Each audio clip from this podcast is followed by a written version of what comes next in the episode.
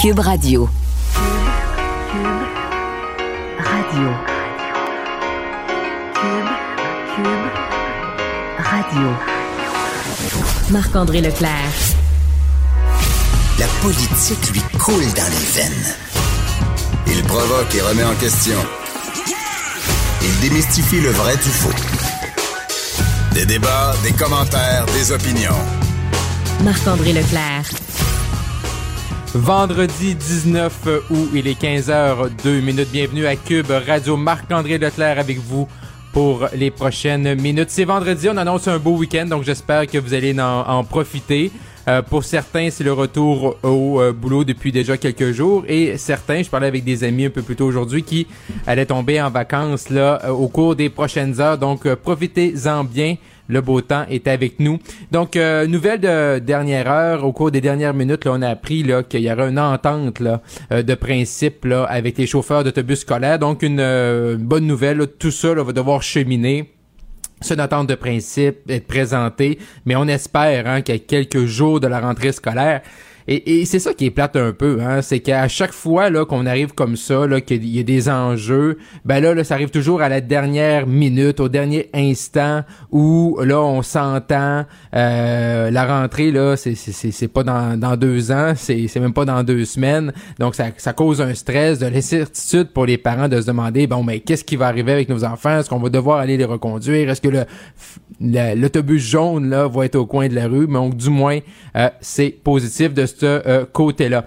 Euh, sinon, euh, vous le savez, il y a une tempête au Vatican depuis le début de la semaine, là, avec ce recours-là, avec cette action collective qui implique le cardinal Marc Ouellet, là, donc des allégations contre lui. Et là, pour la première fois aujourd'hui, le cardinal est sorti et le cardinal là, nie les allégations contre lui. Et je cite, il dit, je considère diffamatoire l'interprétation et la diffusion de ces allégations comme agression sexuelle sur une enquête civile devrait être ouverte. J'ai participé activement pour que la vérité soit établie et que mon innocence soit retenue. Donc, a indiqué euh, le cardinal Wallet. Donc, un dossier à suivre. Hein? Euh, et on, on, a appris également hier que le Vatican n'allait pas, que le Saint-Père, le, pape François n'allait pas ouvrir d'enquête. Donc, un dossier euh, à suivre. Sinon, côté sport, hein, on l'a vu hier, échange du côté du Canadien de Montréal qui ont fait l'acquisition de Sean Monahan des, des Flames de Calgary. Mais ce qui a retenu vraiment l'attention, et ça, je suis un petit peu tanné. J'espère qu'à un moment donné, le Canadien va nous le dire. Le Carey Price qui, probablement, selon Ken News, là, raterait la saison, ou du moins s'il devait revenir, il faudrait qu'il subisse une opération. Et on s'appellera que Carey Price, le printemps dernier, là, avant que le Canadien soit éliminé, euh, avait dit qu'il s'était comme préparé là, à jouer son dernier match dans la Ligue nationale de hockey. Donc, qu'on nous le dise hein, que c'est terminé probablement pour euh, Carey Price. Je suis pas dans le secret des dieux, bien entendu, mais euh, quand même, là, je pense qu'à un moment donné, ça serait bien que le Canadien nous dise une fois pour toutes qu'est-ce qui arrive avec Carey Price et qu'on puisse tourner la page sur le gardien vedette. Marc-André Leclerc. Il ne fait aucun compromis. Cube Radio. Au printemps dernier, on a appris que le géant de l'information à TVA, euh, Pierre Bruno, là, allait quitter la, salle des nouvelles. Donc, ce qui a amené, là, bien sûr, un changement et un brassage là, au niveau de, des animateurs, des chefs d'antenne pour les différents bulletins de nouvelles du côté de TVA. Donc, Sophie Thibault, comme vous le savez, sera en charge du TVA 17h et du TVA 18h là, dès ce lundi 22 août. Et ce qui a amené là, à, à une nomination, une nouvelle nomination pour le TVA 22h. Et je suis très heureux d'aller le rejoindre, euh, celui qui va prendre la barre là, du TVA 22h à partir de ce lundi. Pierre-Olivier Zappa. Bonjour Pierre-Olivier. Bonjour, bonjour Marc-André. Pierre-Olivier, je voulais qu'on se parle parce que c'est quand même, euh, c'était quand même pour toi une grosse nomination là, je pense. Euh, depuis là la dernière année, t'as très bien là euh, mené et j'ai entendu beaucoup là de bons commentaires à ton égard là pendant mes vacances au lac Saint-Jean avec ton émission à nos affaires LCN et à Cube Radio. tout ça va reprendre le 5 septembre là, en ce qui concerne à nos affaires, mais là vraiment la grosse nouveauté pour toi, c'est le TVA 22 heures. Oui, oui, c'est un, un, magnifique défi, une magnifique plateforme. Ça commence euh, lundi. Euh, écoute, on est, on est tous très fébriles à l'idée de, de reprendre le collier, euh, revenir dans, dans, nos studios du neuvième étage de, de TVA. Alors, toutes les équipes, on a travaillé très fort mhm. sur certains aspects qu'on qu'on veut peaufiner pour la, la, nouvelle saison. Et tout ça se met en branle. Et puis, on annonce un automne chaud hein, en actualité. Politique, économique. Alors, on a tous bien hâte de, de se retrouver à compter de lundi. Non, t'as raison, Pierre-Olivier. On est on est seulement le 19 août, puis on dirait qu'on est rendu le 19 novembre. Je sais pas comment on va se rendre à Noël en termes d'actualité, que ce soit les élections, euh, ce qui se passe à euh, Noël Noranda avec la fonderie Horn, la pandémie, tout ça. Mais comment comment on se prépare là? Tu sais, euh, bon, t'as de l'expérience. Ça fait déjà quelques années que tu roules ta bosse. Euh, mm-hmm. L'émission à nos affaires est rendue une référence dans tout ce qui est domaine économique. Les gens se réfèrent à toi, tout ça. mais là, vraiment, on te donne vraiment euh, un, un, bébé qui est le TVA 22 heures. Sophie Thibault était là pendant plusieurs années. Il y a une formule qui est là, il y a une formule que les gens aiment, mais toi, tu as ta couleur, tu ta personnalité. Euh, fait comment tu l'abordes? Est-ce qu'on va là pour tout changer ou euh, quand même d'amener quand même comment tu vas mettre ton grain de sel là-dedans? je pense que tu, tu l'as bien mentionné, ma couleur, mon énergie qui est qui est différente, qui je veux apporter mon grain de sel, mes choix éditoriaux dans ce TVA 22 heures. Mm. Euh, à vos affaires, c'est un concept que, que j'ai mis en branle, que j'ai imaginé, puis sur lequel mhm. j'ai travaillé, puis c'était vraiment la page blanche.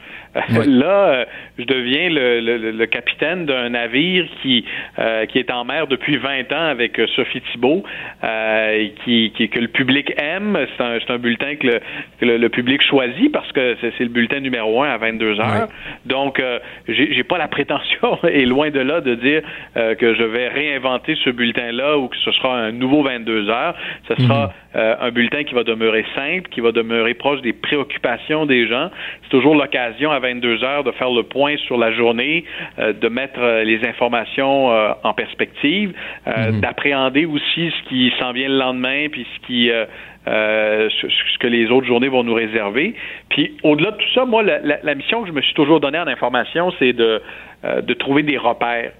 Euh, on vit dans un monde qui change tellement rapidement. Je mhm. pense que les deux, trois dernières années nous ont montré à quel point tout ne tenait qu'à un fil. Puis c'est de trouver des repères pour que, euh, individuellement, collectivement, on prenne des meilleures décisions. Euh, mhm. qu'on soit plus éclairé sur le monde qui nous entoure. Et puis c'est de maintenir puis de nourrir ce lien de confiance avec les téléspectateurs. Il y, a, évidemment, moi, il y a des sujets qui me branchent plus. Puis je pense que le bulletin en sera probablement le reflet. Mhm. Euh, moi, les enjeux, euh, pour donner un exemple, les enjeux agricoles, euh, les enjeux qui touchent le monde rural, c'est quelque chose mhm. qui me passionne, c'est quelque chose qui m'intéresse. C'est un gros moteur économique au Québec. Ça mhm. concerne énormément de gens. puis on a cette, cette chance au TVA 22 heures d'avoir nos équipes mobilisées aux quatre coins du Québec. C'est un bulletin national, donc c'est un bulletin qui est le reflet des enjeux qui touchent euh, des gens de, de Rouen-Noranda à Gaspé, euh, du nord du Québec au sud du Québec. Donc, euh, tu sais, je donne cet exemple des, des sujets agricoles, c'est des sujets qui me passionnent. Mm-hmm. L'économie me passionne beaucoup, puis ça évolue énormément en ce moment, donc il en sera question dans, dans ce bulletin-là. Euh, mais toujours dans l'optique de, de, permettre aux gens de mieux comprendre le monde qui les entoure pour que dans leur quotidien, euh, on soit tous mieux outillés pour prendre des hmm. décisions. Mais là, Pierre-Olivier, il va falloir que tu me dises ton secret, là, parce que là, euh, quand je regarde là, ton horaire avec à vos affaires et le TVA 22 heures, là, comment comment tu vas gérer ça va ressembler à quoi ta journée là? Comment tu vas gérer ça? Tu déjà tu gérais déjà là à, vos affaires et toutes les autres implications là euh, qui, qui va avec les tournages tout ça, tu étais sur le terrain. Là euh, comment tu vas y arriver là? Euh, et il faut pas oublier qu'on prépare une grosse soirée électorale pour le 3 en plus, En plus, on va y arriver, oui. On est, on est là-dessus aussi. Euh, je dirais que euh, évidemment, on a des équipes hein, sur lesquelles on peut compter, heureusement, des mhm. équipes talentueuses, euh, des rédacteurs, des chefs de pupitre, des recherchistes euh, qui font des, miracles tous les jours. Pour avoir vos affaires, cette saison-ci, on aura des équipes bonifiées pour sillonner les quatre coins du Québec en région, des journalistes dédiés à l'émission pour nous faire découvrir des enjeux économiques. il y aura un journaliste à Montréal aussi à temps plein qui, qui va être là aussi pour faire des reportages. Mhm. je vais conserver le fameux trophée de l'employé oui, de la semaine. Le vendredi, je vais me déplacer mhm. euh, pour euh, pour célébrer le, le travail de, de, quelqu'un qui se démarque. Mais euh, mhm. ça, ça, va être de trouver l'équilibre. Je, je, écoute, les journées sont bien remplies, mais moi, j'aime mon travail, donc c'est pas c'est pas une source de, de, préoccupation pour moi. mais oui, je, te confirme que ce sera un automne bien chargé et que l'agenda sera s'est rempli assez rapidement. Et là, Pierre-Olivier, tu l'as abordé, 3 octobre, élection québécoise. Et là, je pense que tu vas, on va te revoir là avec les, avec les chiffres. Ben, tu vas rester dans les chiffres là, avec les chiffres, les tableaux, euh, ce qui s'est passé, ce qui s'en vient. Donc, tu vas être là aussi. Là, tu prépares déjà là, le, le 3 octobre. Là. On, est là-dedans. J'ai passé une bonne partie de la semaine. Euh, je, vous donne euh, des, des, des, informations de coulisses, là, mais on travaille nous, avec une. Ben, on, on, rentre dans les coulisses de la télé. Euh, évidemment, on, bâtit une carte interactive pour permettre, mhm. lors de la soirée électorale, de suivre de minute en minute les, les, les développements, les résultats, les luttes serrées. Et cette carte interactive-là, on l'a bâtie avec des ingénieurs, avec des statisticiens, avec des experts. Alors là, mhm. on est là-dedans. Euh, ah puis, on, on, mobilise des gens qui sont euh, qui sont un peu partout dans le monde. C'est ce qui est c'est ce qui est fascinant. Il y a des gens des États-Unis, il y a des gens qui sont au Portugal, euh, il y a des gens à TVA évidemment qui travaillent là-dessus pour qu'on ait le, la meilleure plateforme technologique pour que ces résultats-là entrent en temps réel, puis que visuellement on puisse saisir le mhm. développement de cette soirée électorale. Fait que cette semaine, ça a été une grosse semaine là-dessus pour euh, pour arriver euh, à, à, peaufiner la carte, à, étudier circonscription par circonscription, ce qui va être déterminant mhm. euh, pour arriver au. Il y aura le 3 octobre, il y aura le déclenchement. Est-ce que ça va être le est-ce que ça va être le 28? Est-ce que ça va être le 29? On verra bien, mais on sera mhm. prêt pour le déclenchement. Et, euh, et évidemment, la soirée des face-à-face aussi, qui va être une, une soirée importante. Oui, ah, vraiment très important les débats électoraux. Pierre-Olivier, je faisais une petite recherche là parce que je voulais qu'on se parle euh, cet après-midi. Bon, fait que là je, tombe sur ton profil Twitter, fait que là je tombe sur traducteur. Donc ça les gens des fois peut-être probablement qui ont reconnu ta voix donc euh, ça arrive à l'occasion TVA, CN, là, tu fais de la traduction. Fait que ça c'est correct. Bon, pêcheur, ça bon euh, ça, ça j'en conviens. Est-ce que la pêche était bonne cet été? Elle était excellente. Avec les deux, euh, Dans quel coin? avec mes deux fils qui partagent ma passion pour la pêche. Je te montrerai des photos de, de belles truites mouchetées qu'on est allé euh, euh, qu'on est allé sortir de l'eau. Bon, t'es chanceux parce que moi, je suis originaire du lac Saint-Jean. J'ai fait beaucoup de natation, mais à la pêche, là, si ma conjointe était là, tu le dirais, je suis zéro comme une barre. Mais le troisième point que j'ai trouvé intéressant, qui a pillé ma curiosité, Pierre-Olivier, c'est collectionneur de stylos. Oui, euh, oui, oui, oui. On, on, fait quoi, un collectionneur? Sinon, euh, le, vendredi soir, on se pratique à écrire son nom? Ou... Euh? non, le vendredi soir, on, on nettoie des, des, plumes, des plumes fontaines. on, les, on les soigne, on les purge de leur vieille encre de la semaine qui vient de passer. non, j'ai toujours été fasciné, c'est drôle, hein, par les, mm. par les crayons depuis que je suis tout jeune, c'est un instrument que, que, que j'aime, puis un beau crayon, puis une, une qualité d'encre. Puis sais, c'est un, un dada. Il y en a mm. qui collectionnent des timbres. Moi, je collectionne des stylos. Puis j'ai j'ai pas une collection euh, incroyable, mais mm-hmm. j'ai toujours mon stylo de prédilection entre les mains. Je te parle en ce moment, j'ai mon euh, j'ai la plume que, que j'aime utiliser Même avec à la radio. le pot d'encre. ouais, mais j'ai puis j'ai le pot d'encre que je me suis fait je me suis fait un beau pot d'encre pendant mes vacances. Alors je, je sais pas, c'est un lorsque j'écris, je me dis tant qu'à tant qu'à écrire, je vais écrire avec un instrument avec lequel mhm. c'est agréable de d'écrire. Puis tu sais, comme euh, comme toute passion, ben tu te mets à connaître les mécanismes, puis à mhm. réparer certains outils. Puis là, quand tu perds un crayon, tu es triste pendant une semaine, ta blonde te, essaie de te calmer. Alors, euh, c'est une passion que j'ai depuis longtemps. Mais, mais quand tu prépares tes émissions, Pierre-Olivier, t'es-tu là vraiment sur ton euh, ordinateur portable ou une tablette ou t'es vraiment là, tu sais, on imprime des feuilles puis on griffonne puis on... Ah, je suis un gars de papier. Euh, un gars de papier. moi, j'ai mon agenda papier. Euh, j'ai hmm. besoin d'avoir des, d'ouvrir mon agenda puis voir ce qui s'en vient là, tu sais, d'avoir la lecture de la semaine. Euh, quand je prépare, je te donne l'exemple de la soirée électorale. Là, j'imprime euh, des cartes, je griffonne sur les cartes, je fais mes. moi, pour, pour aiguiser ma mémoire, pour retenir des éléments, j'ai besoin de les écrire.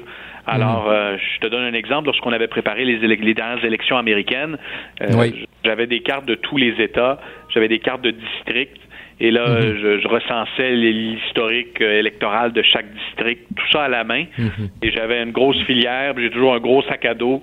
Puis mon sac à dos est rempli de papier puis de, de, de, notes que je prends au fil euh, au fil des jours. Donc, je, je, suis un gars de papier. Un gars de papier. Je, je travaille avec les, les, les, ordinateurs pour les présentations et tout ça.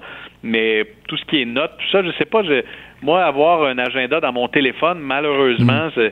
j'y suis jamais arrivé. Hey, Pierre-Olivier Zappa, un gros merci. Donc, on te souhaite un automne euh, Merci chargé, un, un bel automne. Donc, euh, dès ce lundi, TVA 22h, à vos affaires le 5 septembre. Euh, tout ce qui va se passer avec la campagne électorale, dont la grande soirée euh, le 3 octobre. Un gros merci, Pierre-Olivier, puis euh, bonne fin de journée. Merci à toi. Bon week-end à tout le monde. Au revoir. Bye-bye. Merci. Cube Radio. Les rencontres de l'heure. Chaque heure, une nouvelle rencontre. Nouvelle rencontre. Les rencontres de l'heure. À la fin de chaque rencontre, soyez assurés que le vainqueur, ce sera vous. Cube Radio. Une radio pas comme les autres. C'est l'heure d'aller rejoindre Gilles Proux. Bonjour, Gilles. Bonjour, mon cher Marc-André. Comment vas-tu? Ah, pas mal, un beau petit vendredi. Ben oui, un beau petit humeur. vendredi, il fait quoi, une trentaine de degrés? On peut pas être malheureux. Donc, euh, Gilles, euh, bon, c'est un peu, on va, c'est vendredi, un peu une espèce de bilan de la semaine. Et là, le, le cardinal Wallet est sorti pour nier là, formellement les allégations. Ça nous amène où tout ça? là? Ça va nous mener probablement dans un dédale dont on finira pas de parler. Et le pauvre pape François, qui est sûrement un saint homme, je ne doute pas de ça du tout, Oui. va tomber avant de connaître le véritable jugement, puisque on le sait, euh, c'est par euh, euh, la, la commission. euh, en attendant, en tout cas, euh, il va falloir attendre la, la commission chargée de, de donner le verdict, c'est-à-dire la, euh, le verdict de la congrégation, voilà, de la doctrine de la foi. Mhm. Et en attendant, l'Église catholique, depuis Saint-Pierre, Saint-Pierre de Rome, là où siègent les successeurs de l'apôtre Pierre, en tout cas, nous ont jamais, ou l'Église nous a jamais euh, tant déçus. Elle n'a jamais tant perdu de crédibilité. Oh, certains vont dire, oui, mais historiquement, souvenez-vous, par exemple, à la naissance de la Renaissance, euh, Borgia et compagnie, le pape Alexandre Ier, alors euh, qui avait les mains euh, pleines de sang. Mais on est à l'ère moderne et les médias sont beaucoup plus puissants de nos jours. Alors, ils portent encore beaucoup plus atteinte à cette Église qui a tendance à tasser sous le tapis ces scandales à répétition. Un autre scandale dont on n'a jamais éclairci, et peut-être on va s'il finir par faire la lumière, je recule dans un temps pas très loin, et tu te souviens sans doute, Macandré, c'est la disparition prématurément de Jean-Paul Ier, qui est mort au moment où la veille, il avait demandé un nettoyage de la présence de la pègre dans la banque du Vatican, qui est mort au moment où il y avait une liste de congédiements. Et tout d'un coup, il meurt d'une crise cardiaque dont on n'a pas prouvé véritablement si c'était lié à une mort naturelle. On va peut-être finir par le savoir. Mais en attendant, le Vatican est un État souverain et il a sa propre justice, mais les fautes commises au Québec ou dans le territoire extraterritorial là ne donnent pas le feu vert à l'Église autant. Parce que l'Église a beau être dire on est souverain, on a notre territoire, mais ça se passe chez un homme qui pratiquait en territoire étranger, en l'occurrence le Québec, et malgré que le cardinal démente systématiquement, ça amène une perte de crédibilité incroyable. Alors, en attendant, euh, François risque de tomber avant, mais en attendant, le cardinal Ouellet a la chance, a la chance d'appartenir à l'aile droite au Vatican, celle qui, en tout cas, dans les grands débats euh, liturgiques, a plus de pouvoir que, euh, dis, les progressistes qui veulent faire évoluer l'Église. Hmm. Si on revient ici, Gilles, au Québec, on est à quelques jours de la rentrée scolaire. Et là, euh, bon, le ministère de l'Éducation nous dit qu'il manque 700 professeurs. Euh, les gens sur le terrain disent plus, ce serait 1000, 1400. Euh, Gilles, son appel pour aller enseigner, là, quatrième année du primaire, tu, est-ce que tu dis oui? Ben, si j'étais un peu plus jeune, oui, c'est une belle carrière, il n'y a pas de doute, malgré que c'est très difficile de travailler avec la chatte, où l'enfant élève les parents, l'enfant dicte au professeur. Je sais que c'est pas très drôle, mais il est tellement important collectivement d'instruire cette nation superficielle. Alors, pourquoi est-ce qu'il y a tant de professeurs qui ne sont pas, ou des jeunes qui ne sont pas encore attirés? C'est bien une, une belle carrière quand même, une carrière qui sera assez euh, lucrative pour plusieurs, plusieurs d'entre eux, et puis avec un horaire pas trop contraignant, 180 jours, n'oublions pas que c'est le plus bas taux en Amérique du Nord, 180 jours par année pour l'école. Et euh, j'en parle jamais assez. Mais quand euh, on manque 1400 professeurs, euh, ça, on dit que c'est à peu près 18% du système. Ça commence à être épeurant et dangereux. Alors là, dans deux semaines, c'est l'ouverture. On va manquer à peu près, encore en tout cas, 700 professeurs en urgence. Mhm. Ce que je ne comprends pas, euh, Marc-André, c'est pourquoi euh, ces silences des enseignants au secondaire qui font face à des élèves de quatrième ou cinquième année est-ce qu'on ne pourrait pas, il n'y a pas de directive, il n'y a pas de pédagogie là-dessus. Vous allez susciter à tous ces jeunes qui vous regardent en pleine face devant le tableau puis ne comprennent pas toujours. Vous êtes mhm. rendu en secondaire 5, vous ne savez pas où vous allez aller. Est-ce qu'on ne peut pas vous vendre notre carrière à nous autres? Il y a des écoles pour vous former. Vous voici ce que vous auriez comme avantage et conventions collectives quand même assez intéressantes. Comment ça se fait qu'on suscite pas non, mais t'as raison, Gilles. Ouais, mais t'as raison, Gilles, mais à chaque fois qu'on entend parler de, des, du domaine de l'enseignement ou euh, les, les, le domaine médical, les infirmiers, les infirmières, tout ça, ben c'est tout le temps du négatif, du négatif, du négatif. Fait que c'est sûr que le jeune qui écoute ça, là, qui cherche une, une vocation, une profession plutôt, là, ben c'est sûr qu'il est pas intéressé d'aller l'épreuve avec tout ce qu'on entend. Je veux dire, il y a personne qui est là pour valoriser ces provisions, ces professions-là, non? Ça fait peur parce que notre ben culture générale est en faveur du négativisme, de toujours abattre, de descendre sur tout ce qui est québécois, de se rapetisser. C'est propre d'un peuple aliéné et colonisé qui ne voit rien de bien chez lui. Alors, moi, je pense qu'au contraire, les professeurs ou certains professeurs devrait mhm. passer par-dessus tout ça pour dire non, c'est aussi une belle carrière. Oui, mes jeunes, demain, j'allais être des professeurs, j'allais servir à élever la connaissance générale des Québécois qui est faible. Il faudra aussi que les mêmes professeurs, futurs professeurs, soient soumis à une formation, un cégep spécialisé. Dans le temps que j'étais jeune, c'était à l'école normale. On sortait des bons professeurs de ça. Comment ça se mhm. fait qu'on n'est plus capable? Parce que les professeurs étaient plus rigoureux dans ce temps-là. Alors, il faudrait aussi faire une formation beaucoup plus poussée en matière de culture générale et on est encore loin euh, de là en ce moment. Oui, en effet. J'ai le dossier, euh, avant qu'on se quitte, le dossier de la langue française fait encore là, couler beaucoup d'angles. Euh, habituellement, le, les médias, c'est le quatrième pouvoir. Est-ce que, les, les, est-ce que les médias peuvent faire quelque chose dans ce dossier-là? C'est ça qui m'inquiète. Et vous-même, euh, Cube Radio, vous êtes un exemple d'une radio diversité avec des opinions avancées, audacieuses. On ne réussit pas, la presse écrite ne réussit pas, le Journal de Montréal et de Québec, avec sa pléthore d'opinions et de gens chevronnés, euh, ne réussissent pas à vraiment atteindre et susciter le débat de sensibilisation. Alors, le quatrième pouvoir n'a plus la portée euh, qu'il avait. Et je me rappelle, il y a 25 ans, on disait, oh, pour nos 600 000 anglo-québécois qui auront toujours besoin de nos générosités pour qu'ils puissent exister, imagine-toi, au nom de nos 600 000.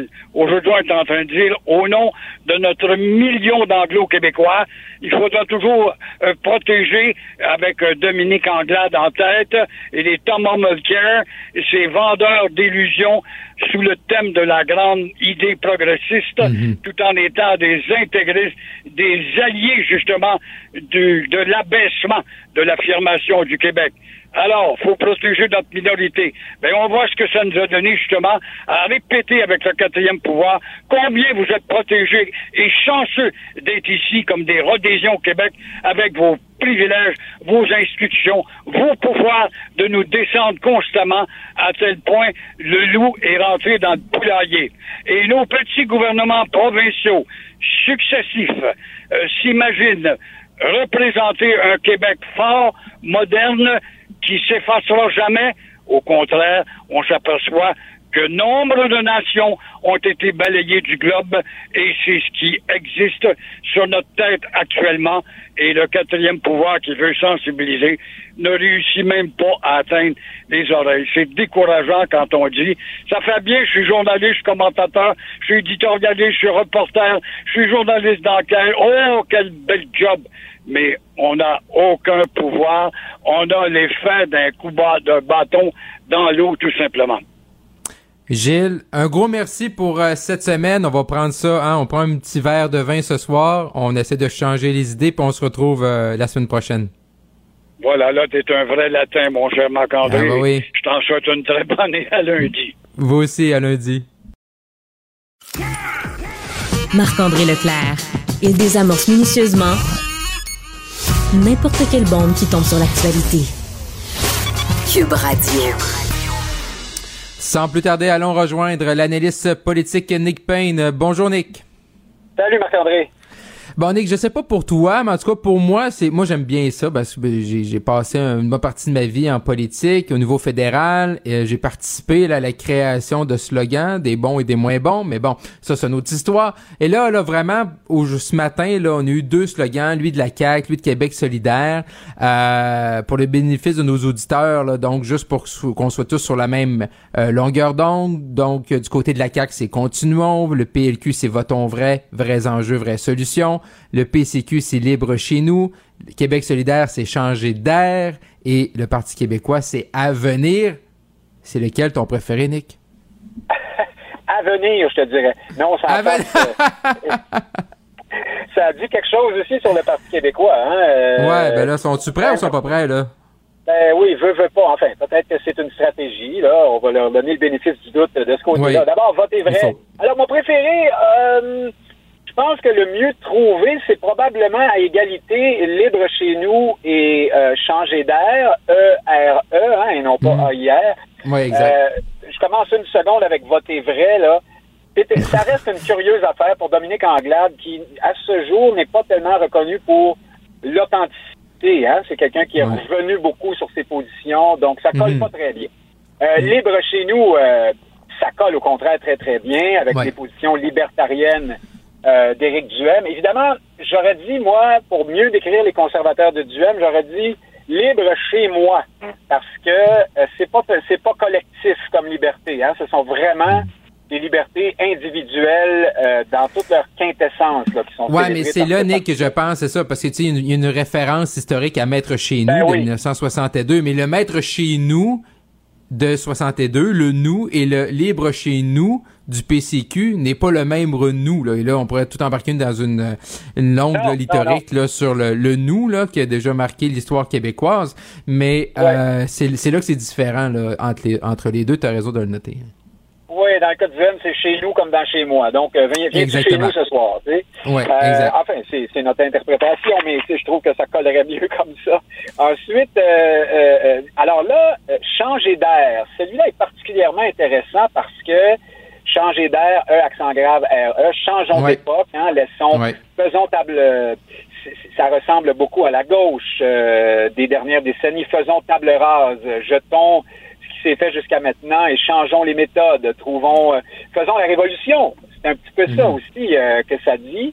Et puis, pour Gabriel Nadeau-Dubois, c'est un peu la boucle qui est bouclée. Je ne sais pas si tu te souviens en 2017 quand euh, Nadeau-Dubois s'est lancé en politique comme candidat d'Angouin pour Québec solidaire. Il avait dit euh, les politiciens des 30 dernières années ont trahi le Québec. Il avait été très, très dur. C'était inspiré du discours euh, de Jean-Luc Mélenchon, hein, le chef de Mhm. gauche français. euh, Très, les Français appellent ça le dégagisme. Donc, euh, foutez-moi ça dehors, puis euh, on va amener les nouveaux, les jeunes, ça va aller mieux.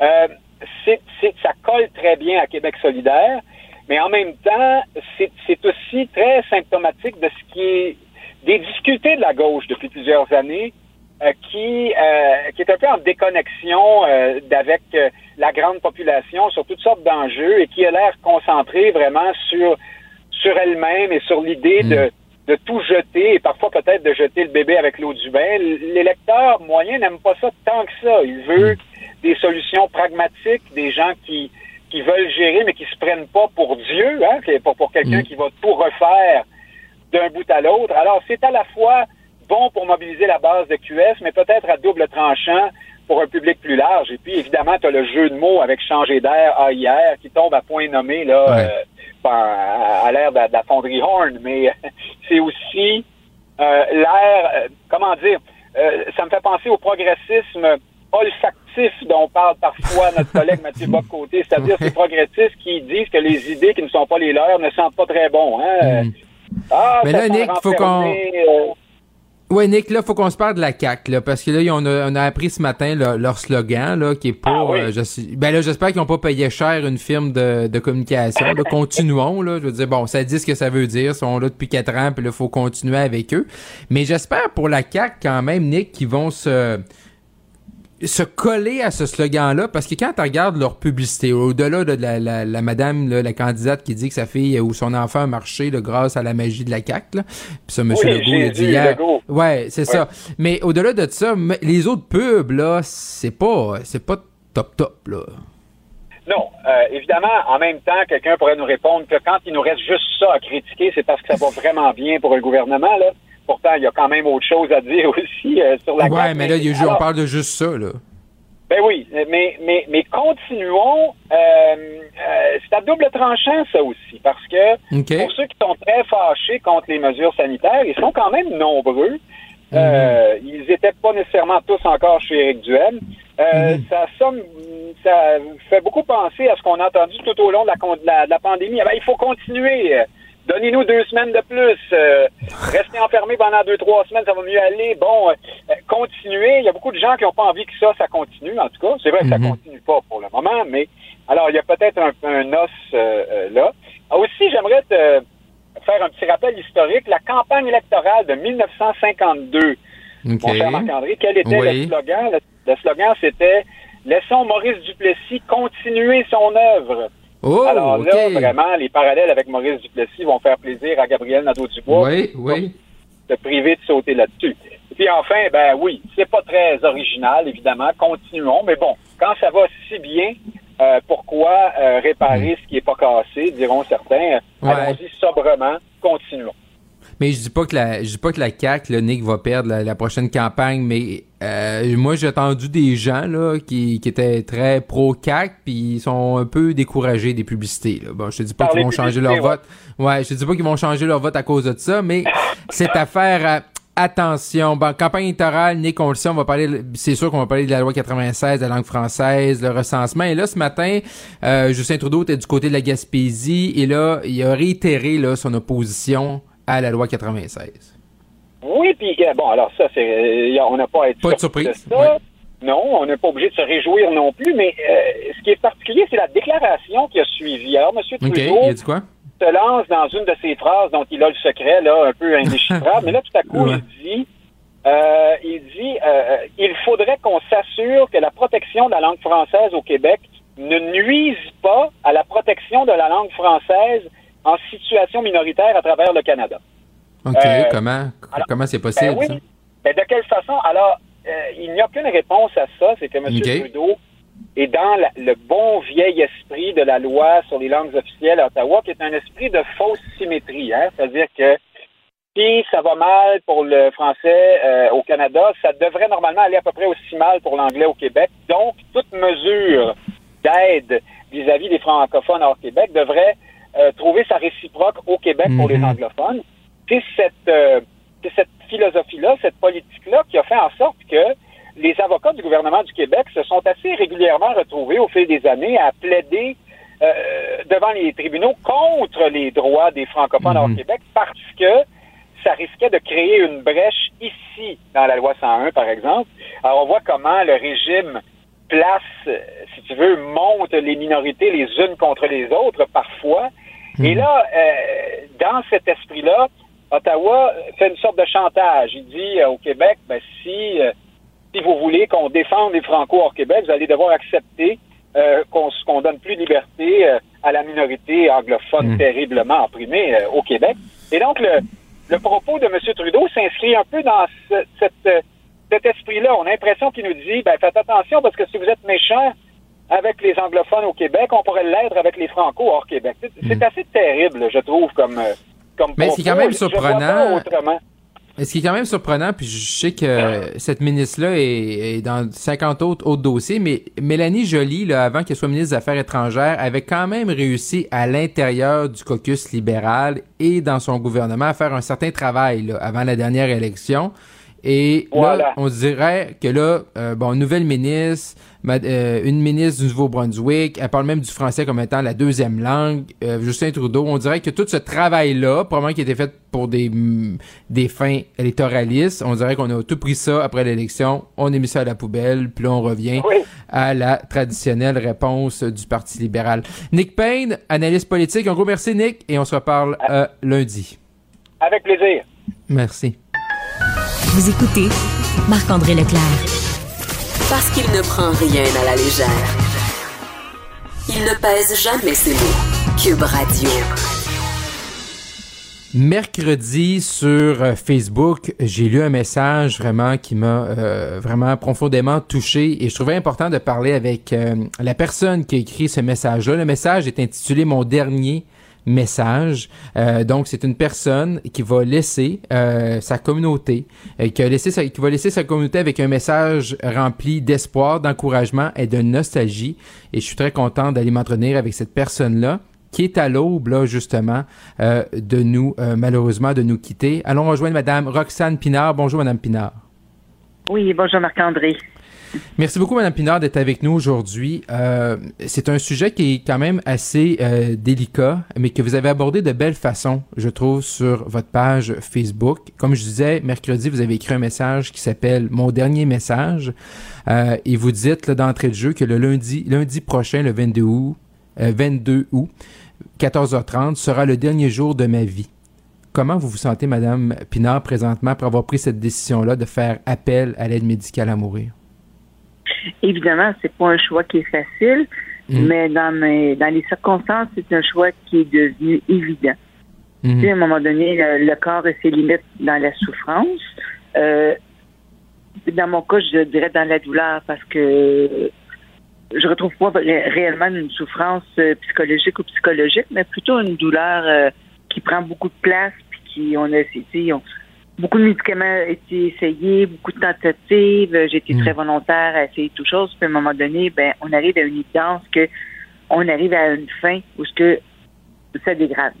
Et mm. s'il n'y avait pas l'aide médicale à mourir, la mort, elle, arrivait de toute façon, mm-hmm. évidemment, mais avec des complications pulmonaires qui pourraient arriver, ben, comme tenu c'est des problèmes pulmonaires, ça, ça serait qu'amplifié et je me retrouvais dans des conditions plutôt alitées et mm-hmm. j'ai choisi cette voie-là de pouvoir partir entouré des miens, sereinement, et profiter de ces derniers moments-là à travers la peine, à travers euh, la douleur, à travers la sérénité et le sentiment de liberté qui ne cesse que de grandir depuis que j'ai pris cette décision-là. Est-ce que c'est une décision, Madame Pinard, que vous avez pris euh, à quel moment là euh, que vous avez pris cette décision-là? C'est euh, les premiers. Ça a été abordé au tout début de la maladie lorsque ça a été fulgurant, parce qu'il faut comprendre que c'est la sclérodermie en 2020. OK. C'est une sclérodermie qui a été fulgurante systémique, ce qui veut dire que c'est une maladie auto-immune dégénérative qui s'attaque au système euh, qui sclérose et fibrose. Donc, qui mhm. sclérose la peau et dans mon cas finit par fibroser euh, les poumons et amène des complications. Et attaque tous les systèmes. Hmm. En 2020, il y a eu une grosse pneumonie inflammatoire qu'on appelle une pneumonite ou une maladie interstitielle qui fait partie de la sclérodermie et qui était fulgurante. Et à ce moment-là, on avait dit peut-être que je n'allais pas passer l'année parce qu'on n'arrivait pas à avoir la médication pour ralentir le processus inflammatoire. À ce moment-là, ça a été pour moi une première euh, son cloche. Mais pour avoir aussi accompagné des gens en soins palliatifs et voir aussi l'autre processus de sédation palliative me permettait de voir clair, me permettait de mhm. voir les possibilités des choix qui s'offraient. Donc, euh, ça a été la première, euh, premier son de cloche en 2020. Et quand la, la progression et la COVID a eu lieu d'une une troisième pneumonie euh, qui aura encore magané les poumons et limité euh, les fonctions au quotidien, Ben là, ça a été une évidence de se dire, ben maintenant, c'est assez, parce que là, on retournera encore dans le processus de chimiothérapie, d'essai de médicaments, pour arriver encore à une perte évidente et limitative. Comment, euh, Madame Pinard, comment vous avez euh, amené ce sujet-là euh, avec vos proches, de dire, OK, je vais demander l'aide médicale à mourir? Comment vous l'avez, j'imagine, est-ce que vous avez amené ça d'un coup, ou tranquillement, ou vous avez demandé aux, gens de votre entourage qu'est-ce qu'ils en pensaient? Ah, j'aurais tellement voulu que ça soit fait en douceur. J'étais à l'hôpital, puis on, m'avait dit que possiblement je n'allais pas passer la semaine il y a trois mois. Mhm. Et euh, quand j'ai pris le téléphone, j'ai pas été à l'écoute de, de mon papa. J'ai pas demandé s'il était disponible à entendre ce que j'avais à dire et je viens, je viens annoncer ça abruptement. Hmm. Pour lui, il était, de, j'en avais parlé depuis deux ans à mes amis, sauf que j'avais oublié de m'en parler à la famille. Donc, c'est sûr que c'était un choc. On s'entend, hmm. c'était un choc, mais c'est rapidement, rapidement, parce qu'ils m'ont vu, avoir beaucoup de douleur, puis euh, comment que mon quotidien était difficile malgré la volonté et le désir de continuer à fonctionner. Euh, donc, ça a repris à peine quoi 48 heures et le processus a été amorti de transformation au lieu de passer par la colère, ben, quelque chose tranquillement s'est installé. Puis, ben, peut-être que si on l'accompagnait au lieu d'être en résistance, ben, ce serait mhm. beaucoup plus facile. Et comment euh, on entend souvent que euh, c'est difficile d'avoir accès à l'aide médicale à mourir. Il y a plus, toute la, la, la, bureaucratie qui est autour de ça. Est-ce que vous, c'était quand même une fois que vous avez pris votre décision, est-ce que vous avez, c'est sûr, vous avez parlé avec, euh, vos médecins, les équipes médicales autour de vous, mais est-ce que vous avez été pris là dans une certaine bureaucratie entre guillemets? Pas du tout. J'ai vraiment été étonnée parce que lorsque je suis arrivée à l'hôpital puis que ça s'est imposé, puis j'ai dit si je recommençais pas les traitements, qu'est-ce qu'ils proposaient? Et là, on me parlait de soins de confort. Et bon, la proposition d'aide médicale à mourir est arrivée. Donc, la première chose, c'est l'aide de la travailleuse sociale que tout je communiquer avec mes spécialistes, le rhumatologue, le pneumologue, et communiquer également avec euh, mon médecin de famille. Et c'est des gens qui me suivent depuis 2019, depuis le début de la maladie, puis 2020, où ce que c'était fulgurant. Et le médecin de famille, euh, ça a été oui tout de suite. Et elle euh, s'est préparée à aller chercher les, documents et tout ça. Et pour trouver le deuxième médecin, euh, ça devait être un médecin qui me connaissait depuis assez longuement, mais qui connaissait pas le médecin de famille. Donc, ça doit être des médecins euh, pour pas qu'il y ait de, de conflit d'intérêt. Et mhm. je me suis tournée vers un, un interniste et euh, pour lui de dire, ben écoute, Roxane, je vais t'aider euh, à travers la paperasse. Je vais faire la demande avec toi pour l'aide médicale à mourir. Mais compte tenu que je suis un jeune médecin, interniste et intensiviste, pour moi, d'aller euh, faire l'aide médicale à mourir allait un peu à l'encontre de sa jeune médecine qui commençait. Alors, mhm. j'ai respecté ça complètement, mais il a été là pour moi. Tandis que j'ai dit, ça prend deux médecins. Oui. J'ai parlé au rhumatologue, il m'expliquait, Roxane, il dit, écoute, on a encore peut-être des solutions pour toi. On a encore des médicaments qui vont peut-être pouvoir t'aider. Puis là, ça, c'est une, communication téléphonique, mais je dis, permettez-vous qu'on se rencontre? Puis entre-temps, il a relu le dossier. Il mhm. parle avec le pneumologue, il parle avec mon médecin de famille. Quand je suis arrivée dans son bureau, ça n'aura pas été euh, Mme Pinard, mais ça aurait été Roxane. Euh, j'ai relu le dossier et je vais avec votre point de vue. Mhm. Alors, mon Dieu, un médecin, un médecin, rhumatologue, rechercheur, scientifique, qui finit par dire, je vous ai entendu.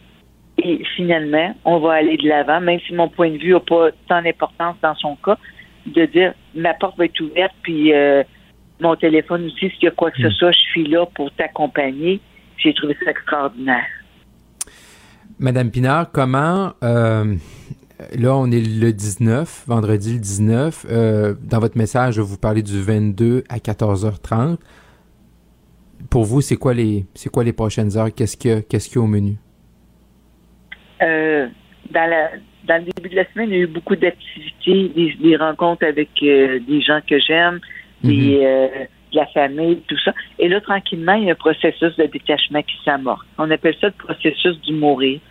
Donc, euh, finaliser mes choses à la maison, hmm. prendre du temps du recueillement pour me préparer tranquillement à m'en aller partir. C'est un processus qui demande beaucoup de courage, qui amène aussi des larmes parce que ça fait partie aussi mm. de la joie qui, puis de l'émerveillement qui peut habiter tout ce, ce processus-là parce qu'il y a quand même un retour à la maison. Il y a quelque chose dans la mort de très beau, de mon point de vue. Et euh, qui nous rappelle aussi à l'essentiel, puis nous rappelle à vivre euh, à partir du cœur, hein, d'oser, d'oser mm. prendre le risque de vivre pleinement, puis de voir tout le potentiel de la vie. Alors, c'est ce que je profite des prochains jours. Encore un repas avec des amis.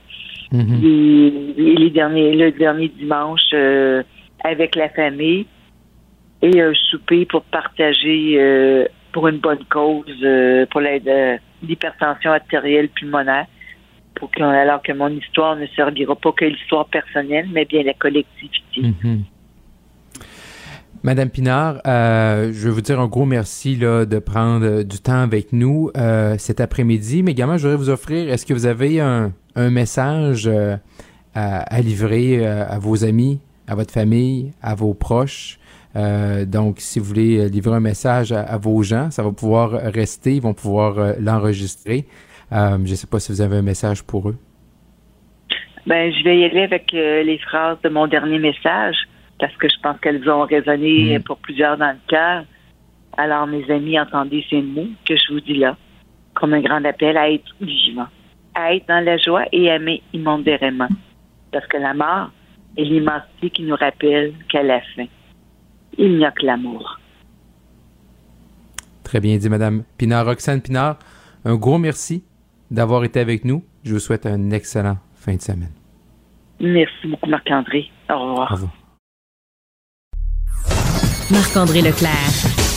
Le seul ancien politicien qui ne vous sortira jamais de cassette. Vous écoutez Marc-André Leclerc. Cube Radio.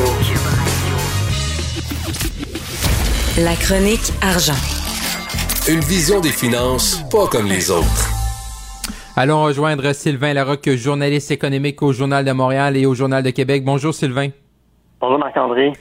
Sylvain, on n'en parle pas beaucoup ou à l'occasion, mais le j'étais un peu surpris, mais le travail au noir au Québec, c'est encore comme super présent. Là. Oui, ben on n'en parle pas beaucoup, évidemment, par définition. Euh, on, parle d'économie souterraine, donc les gens, c'est des choses qu'on chuchote, qu'on dit discrètement. Il n'y a, pas de rapport beaucoup là-dessus. Euh, mhm. Il n'y a pas de données non plus. Euh, selon le ministère des Finances, on parle d'une économie de 20 milliards par année au Québec. Mais bon, ça reste des estimations. Euh, ce qui est caché est difficile à, mesurer. C'est mhm. peut-être beaucoup plus que ça, mais quand même 20 milliards, si c'est ça, c'est quand même beaucoup. Euh, euh, les secteurs, on les connaît, hein, les plus touchés à la construction, on parle de, presque un milliard. il y a la restauration, 220 millions. Ensuite, les boissons alcoolisées, le taxi, le cannabis et tout ça. Mais il y a, il y a un paquet d'autres secteurs moi, j'ai été étonné d'apprendre dans le dossier de Francis Alain, qui va être publié euh, dans, l'édition de, samedi du Journal de Montréal, du Journal de Québec, euh, que, même dans le secteur de la, mécanique, donc dans les garages, les remorqueurs, euh, moi, je suis hmm. peut-être un peu trop naïf, mais il y a plein de gens qui font des side deals avec leurs mécaniciens pour payer en dessous de la table. évidemment, tout ce qui est garde d'enfants, nettoyage, ménage et hmm. tout ça, ça n'en finit plus.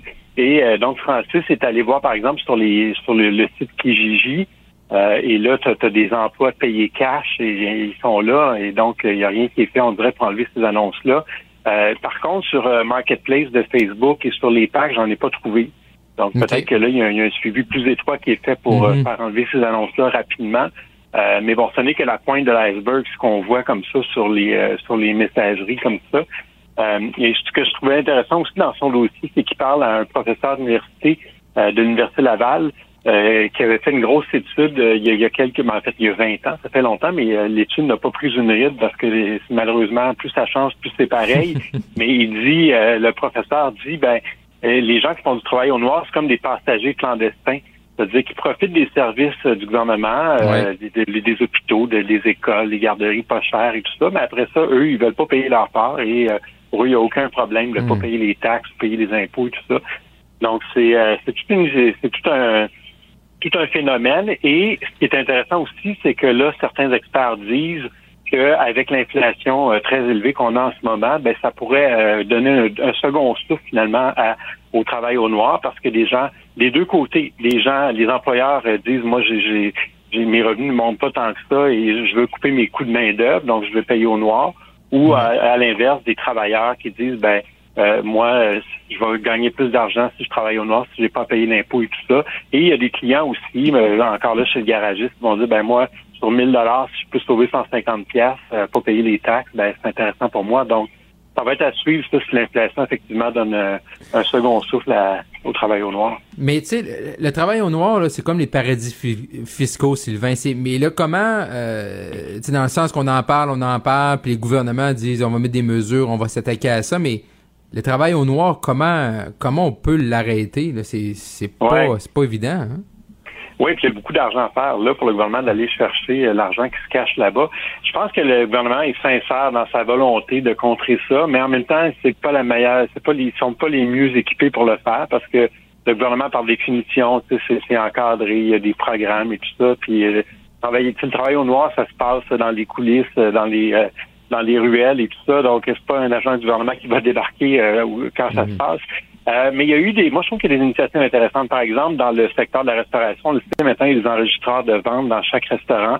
Donc, il y a mhm. beaucoup le travail au noir et la non-déclaration de revenus dans les restaurants, ça a beaucoup, beaucoup diminué. Euh, maintenant, c'est aussi dans les taxis, donc là aussi, les, les courses qui n'étaient pas déclarées, c'est beaucoup plus rare.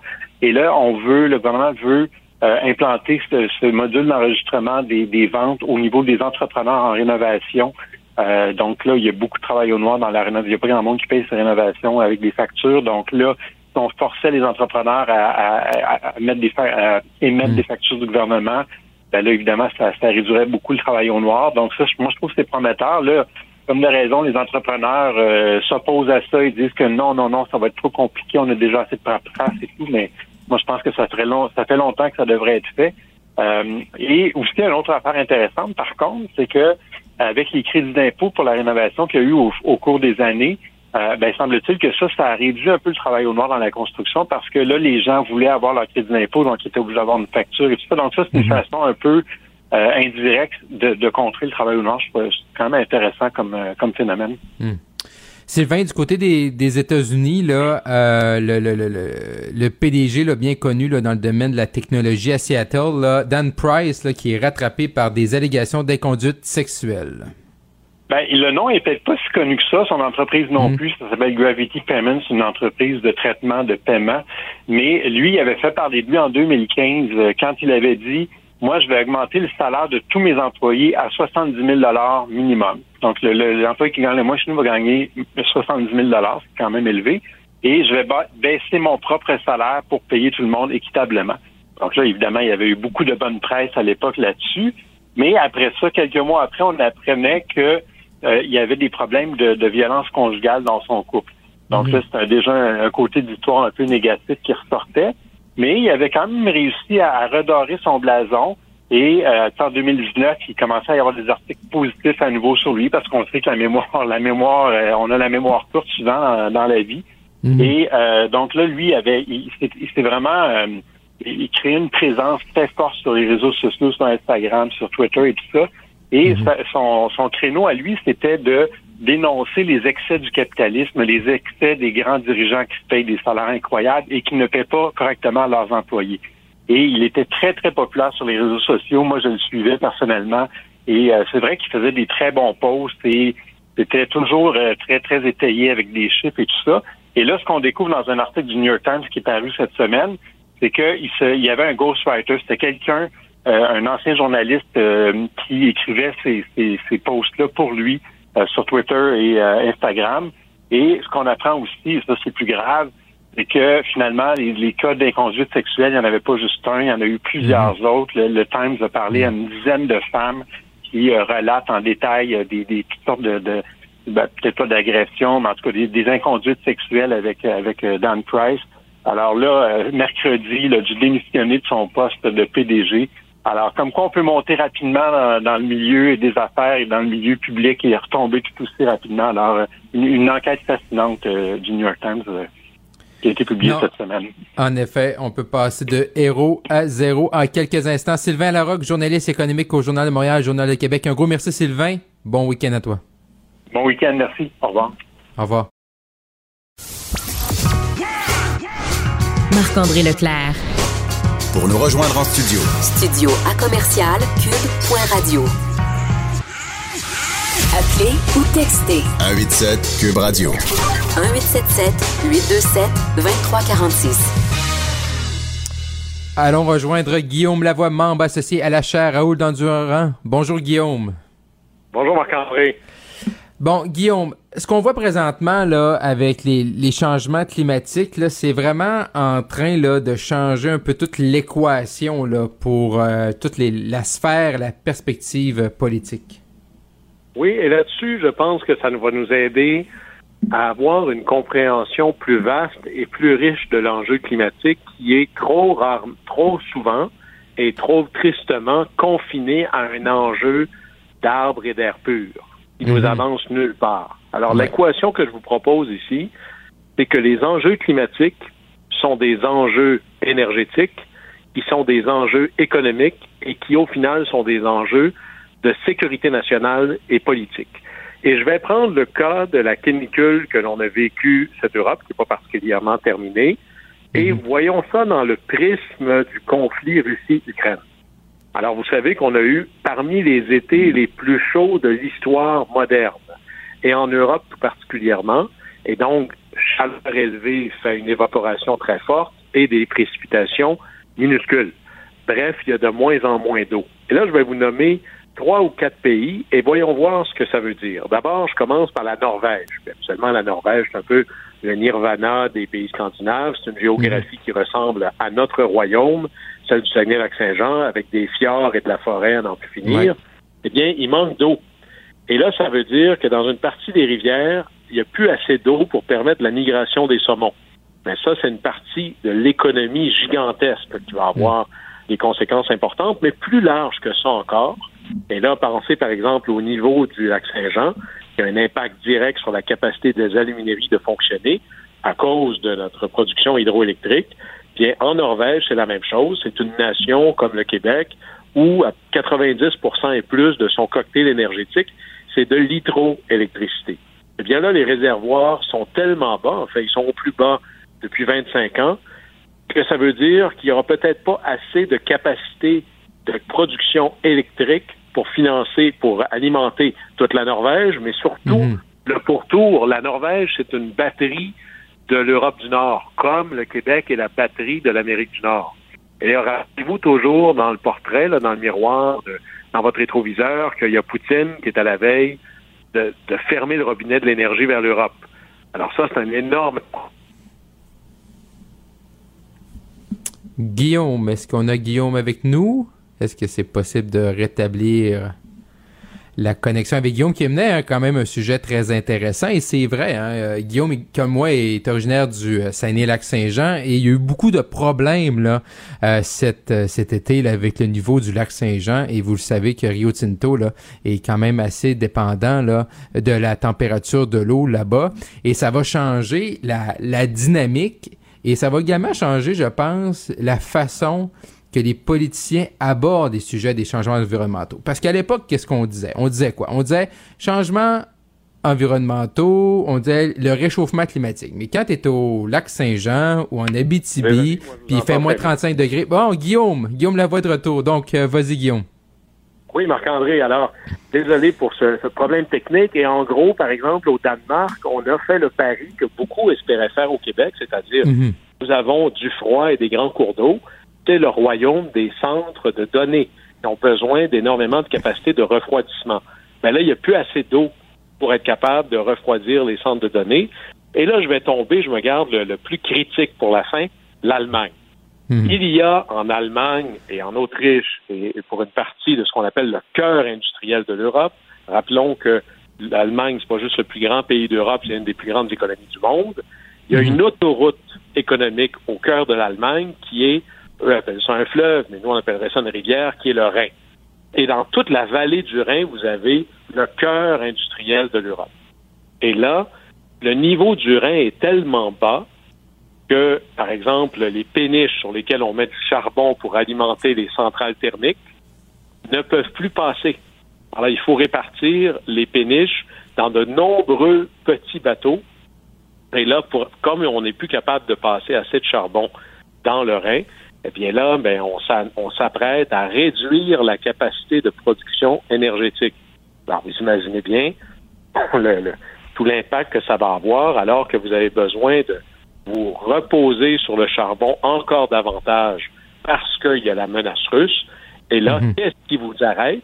C'est pas qu'il manque de charbon sur la planète, c'est qu'il n'y a plus assez d'eau pour passer les bateaux dans l'autoroute sur laquelle reposent vos entreprises.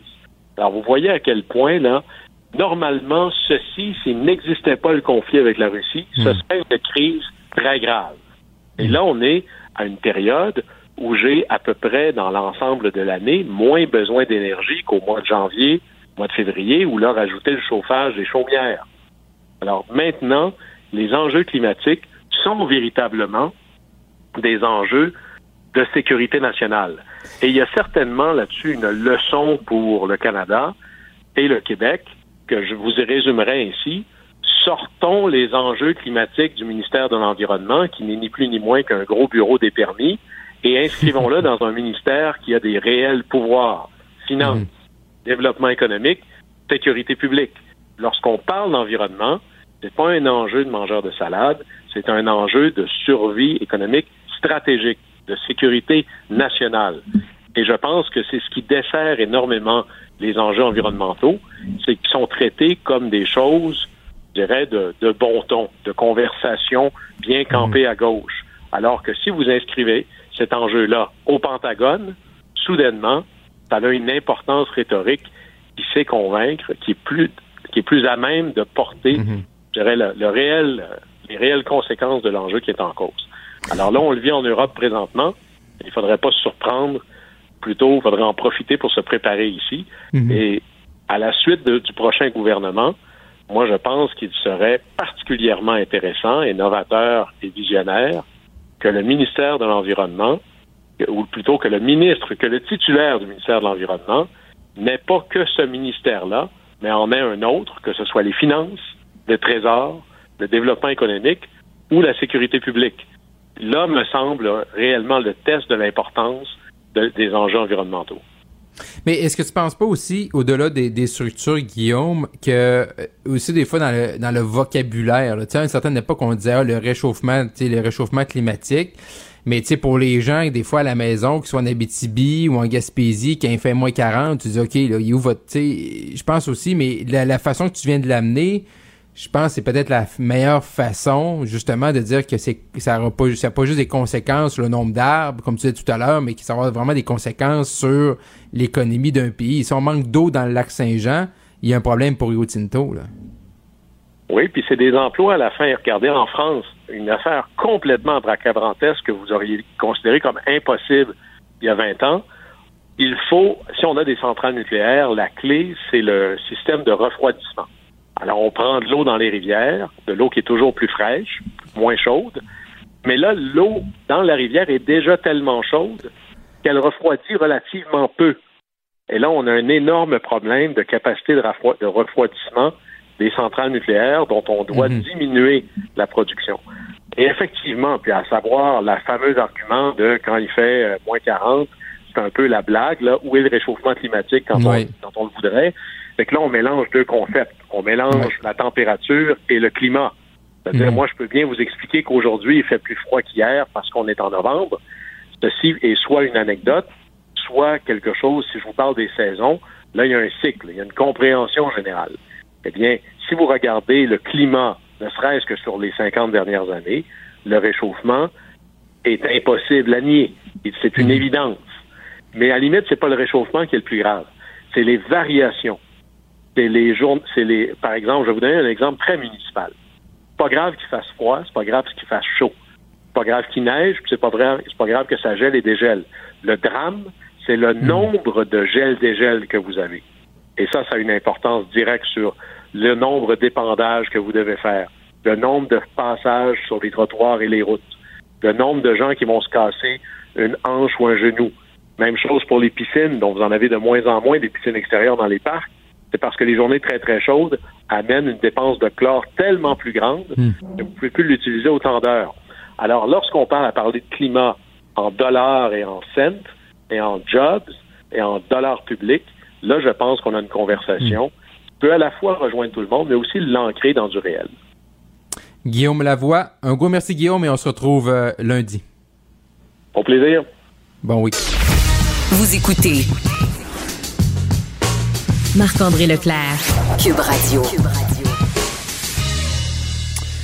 Nouvelle de dernière heure, on a appris hein, que Québec a conclu une attente de principe euh, cet après-midi avec la Fédération des transporteurs par autobus, donc quelques jours avant le début de la rentrée scolaire, mais également quelques jours au début de la euh, de la campagne électorale. Donc, une, une bonne nouvelle. Euh, sans doute que la CAQ est très euh, très contente, la coalition Avenir Québec, là, comme ça, d'arriver, d'être capable de annoncer ça. Donc, c'est sûr que commencer une campagne électorale quand les transporteurs scolaires sont ne sont pas au boulot, c'est sûr que ça aurait commencé la campagne d'une drôle de façon. Et qui dit campagne électorale dit également les slogans. donc, on connaît là, sauf le, le, le Parti québécois, on connaît l'ensemble des slogans. Et euh, pour aller plus en profondeur et pour comprendre l'importance, comment euh, ça se crée et également savoir est-ce que c'est des bons ou des mauvais slogans. Allons rejoindre le professeur titulaire à l'Université Laval et auteur Alain Lavigne. Euh, Monsieur Lavigne, bonjour. Bonjour. Monsieur Lavigne, dites-moi, est-ce que c'est vraiment important encore aujourd'hui en 2022 pour un parti politique d'avoir un slogan de campagne? Ben, je pense que c'est un incontournable dans la mesure où c'est l'outil numéro un. pour gagner une élection, je dirais non pour ça, mais euh, en fait, c'est que le slogan de campagne est, vraiment pour mobiliser. Il hein. faut voir que c'est pour mobiliser les, euh, les, partisans, euh, sensibiliser euh, les gens euh, en début de campagne, mais là, ce qui est particulier, c'est qu'on n'est même pas en campagne, on est en pré-campagne et les slogans sont à peu près tous connus. Donc, on arrive avec un peu ça avant même l'élection. Donc, mais c'est surtout important pour ce qui est des messages qu'on va décliner au fil de la campagne, qu'on va annoncer, parce que ça devient comme euh, la phrase choc, celle où on termine les publicités, qu'on met sur les affiches, à la mhm. radio, en fin de message, etc. On, on voit en fait, euh, c'est pour, pour ceux qui n'y en ont pas, ça, ne fait pas professionnel. Il faut avoir un slogan euh, pour mener une campagne euh, maintenant. Est-ce que vous pensez, M. Lavigne, on peut avoir un slogan, on le voit cette année, là, le, slogan, exemple, du Parti libéral, votez vrai, vrai solution, vrais, vrais enjeux, vraies solutions, c'est extrêmement long. Est-ce que est-ce qu'on est mieux d'avoir une formule qui est courte ou une formule qu'on est capable également de décliner? C'est qu'est-ce que vous pensez qui est le, mieux adapté? Ben, l'idéal, on est dans, le monde publicitaire, donc on est dans des des euh, des, des, mots. Euh, les mots, euh, même pensons à une affiche, on passe en voiture, si on voit trop trop de mots, on, on capte même pas le message. Donc on est dans quelque chose euh, plus on, est dans le contemporain, euh, dans les slogans, plus c'est court. Je, regarde ceux de, la prochaine campagne et c'est vraiment, euh, ça tient en deux ou trois mots. Le Parti libéral mhm. en a un petit peu plus. En fait, le Parti libéral, votez vrai, ça pourrait être leur slogan, ça, pourrait s'arrêter là. Le reste, pour moi, mhm. c'est déjà une déclinaison qu'on pourrait mettre sur d'autres documents, de d'autres supports de communication. Donc, on est dans le très, très bref, très, très phrase mhm. choc euh, pour euh, faire le lien avec euh, ce qu'on est, ce qu'on, ce qu'on va présenter dans notre plateforme électorale ou ce qu'on est idéologiquement aussi. Est-ce que là, donc là, effectivement, vous avez raison que voter vrai aurait pu être une déclinaison, tandis que la CAC, eux, sont allés avec continuons, un mot. Euh, la dernière fois, c'était maintenant. Donc, ça mène pas beaucoup à la déclinaison. Là, où on peut quoi, où on dit quoi, on dit continuons le travail, euh, continuons à baisser les taxes, continuons à baisser les impôts? Ben, c'est un c'est un slogan qui est lié au fait que le parti est au pouvoir euh, depuis quatre ans. Donc, il y a une cohérence d'une certaine manière parce que c'est eux qui peuvent continuer. C'est les seuls à prétendre qui peuvent continuer euh, étant au pouvoir. Et euh, ça m'a fait un peu sourire quand j'ai vu leur slogan parce que euh, les étudiants depuis depuis quelques décennies, c'est c'est c'est une façon euh, différente de présenter le slogan de Maurice Duplessis en 1952 qui était Laissons Duplessis continuer son œuvre. Mhm. Donc les, les, les quatre euh, partis qui ont présenté leur slogan jusqu'à maintenant, c'est des façons, je dirais, un peu... c'est des slogans qui ont déjà été présenté dans le passé, euh, présenté euh, légèrement différemment parce que, vous voyez, quand on tient en deux, trois mots, là, et en politique et aux élections à répétition, si on inclut le fédéral euh, là-dedans, on peut pas réinventer les formules non plus. Donc, continuons dans ce sens-là. ça s'applique bien à la CAQ dans la mesure mhm. où... Mais c'est, c'est pas une révolution. Dans le sens, c'est pas celui qu'on va retenir dans l'histoire. Du côté du Parti conservateur du Québec, euh, la formation d'Éric Duhem, euh, M. Lavigne est allé chercher euh, quand même un slogan qui a quand même une connotation. Là, le, le, slogan pour cette année pour les conservateurs, c'est Libre chez nous. Et dès qu'on entend ce slogan-là, on pense au fameux Maître chez nous de 1962 du Parti libéral du Québec. Est-ce que c'est une bonne chose ou une mauvaise chose dans ce cas-là de se coller peut-être avec un des slogans politiques qui a le plus marqué la province? Ben, si on, on interviewe les gens, puis on fait un sondage sur euh, quel slogan retenez-vous dans l'histoire, il n'en sort pas des tonnes. Et Maître mhm. chez nous euh, est vraiment un des slogans qui a été retenu. Donc, c'est pas mauvais d'avoir ce référent-là, puis d'en faire une version plus moderne. Je vous dirais, puis si ce slogan-là a fonctionné, mettre chez nous. Puis je vous en amènerai peut-être un autre que j'aime bien, c'est Duplessis donne à sa province. 1948, Duplessis est un des premiers, là, euh, l'Union nationale de Duplessis, très avant-gardiste dans sa façon de faire les coms. Et ce slogan-là est resté euh, en mémoire. Duplessis donne à sa province. Il y a quelque chose qui faut voir dans les slogans comme la publicité, c'est les émotions. On fait un appel mhm. pas à la raison. ça, ça, fait du sens, ça nous rejoint, ça nous atteint.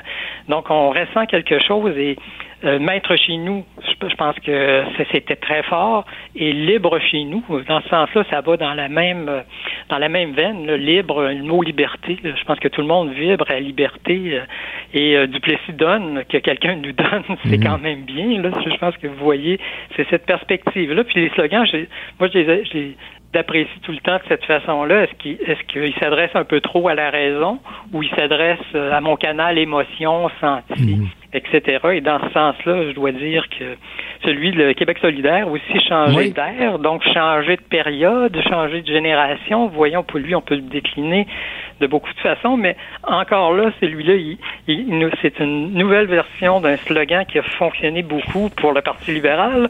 C'est le temps que ça change. 1960, c'était le slogan de l'équipe du tonnerre de Jean Lesage. C'est le temps que ça change. On avait assez euh, euh, de, de, l'Union nationale qui était là depuis une vingtaine d'années et euh, c'est un slogan qui marque. ça a changé, mhm. révolutionné.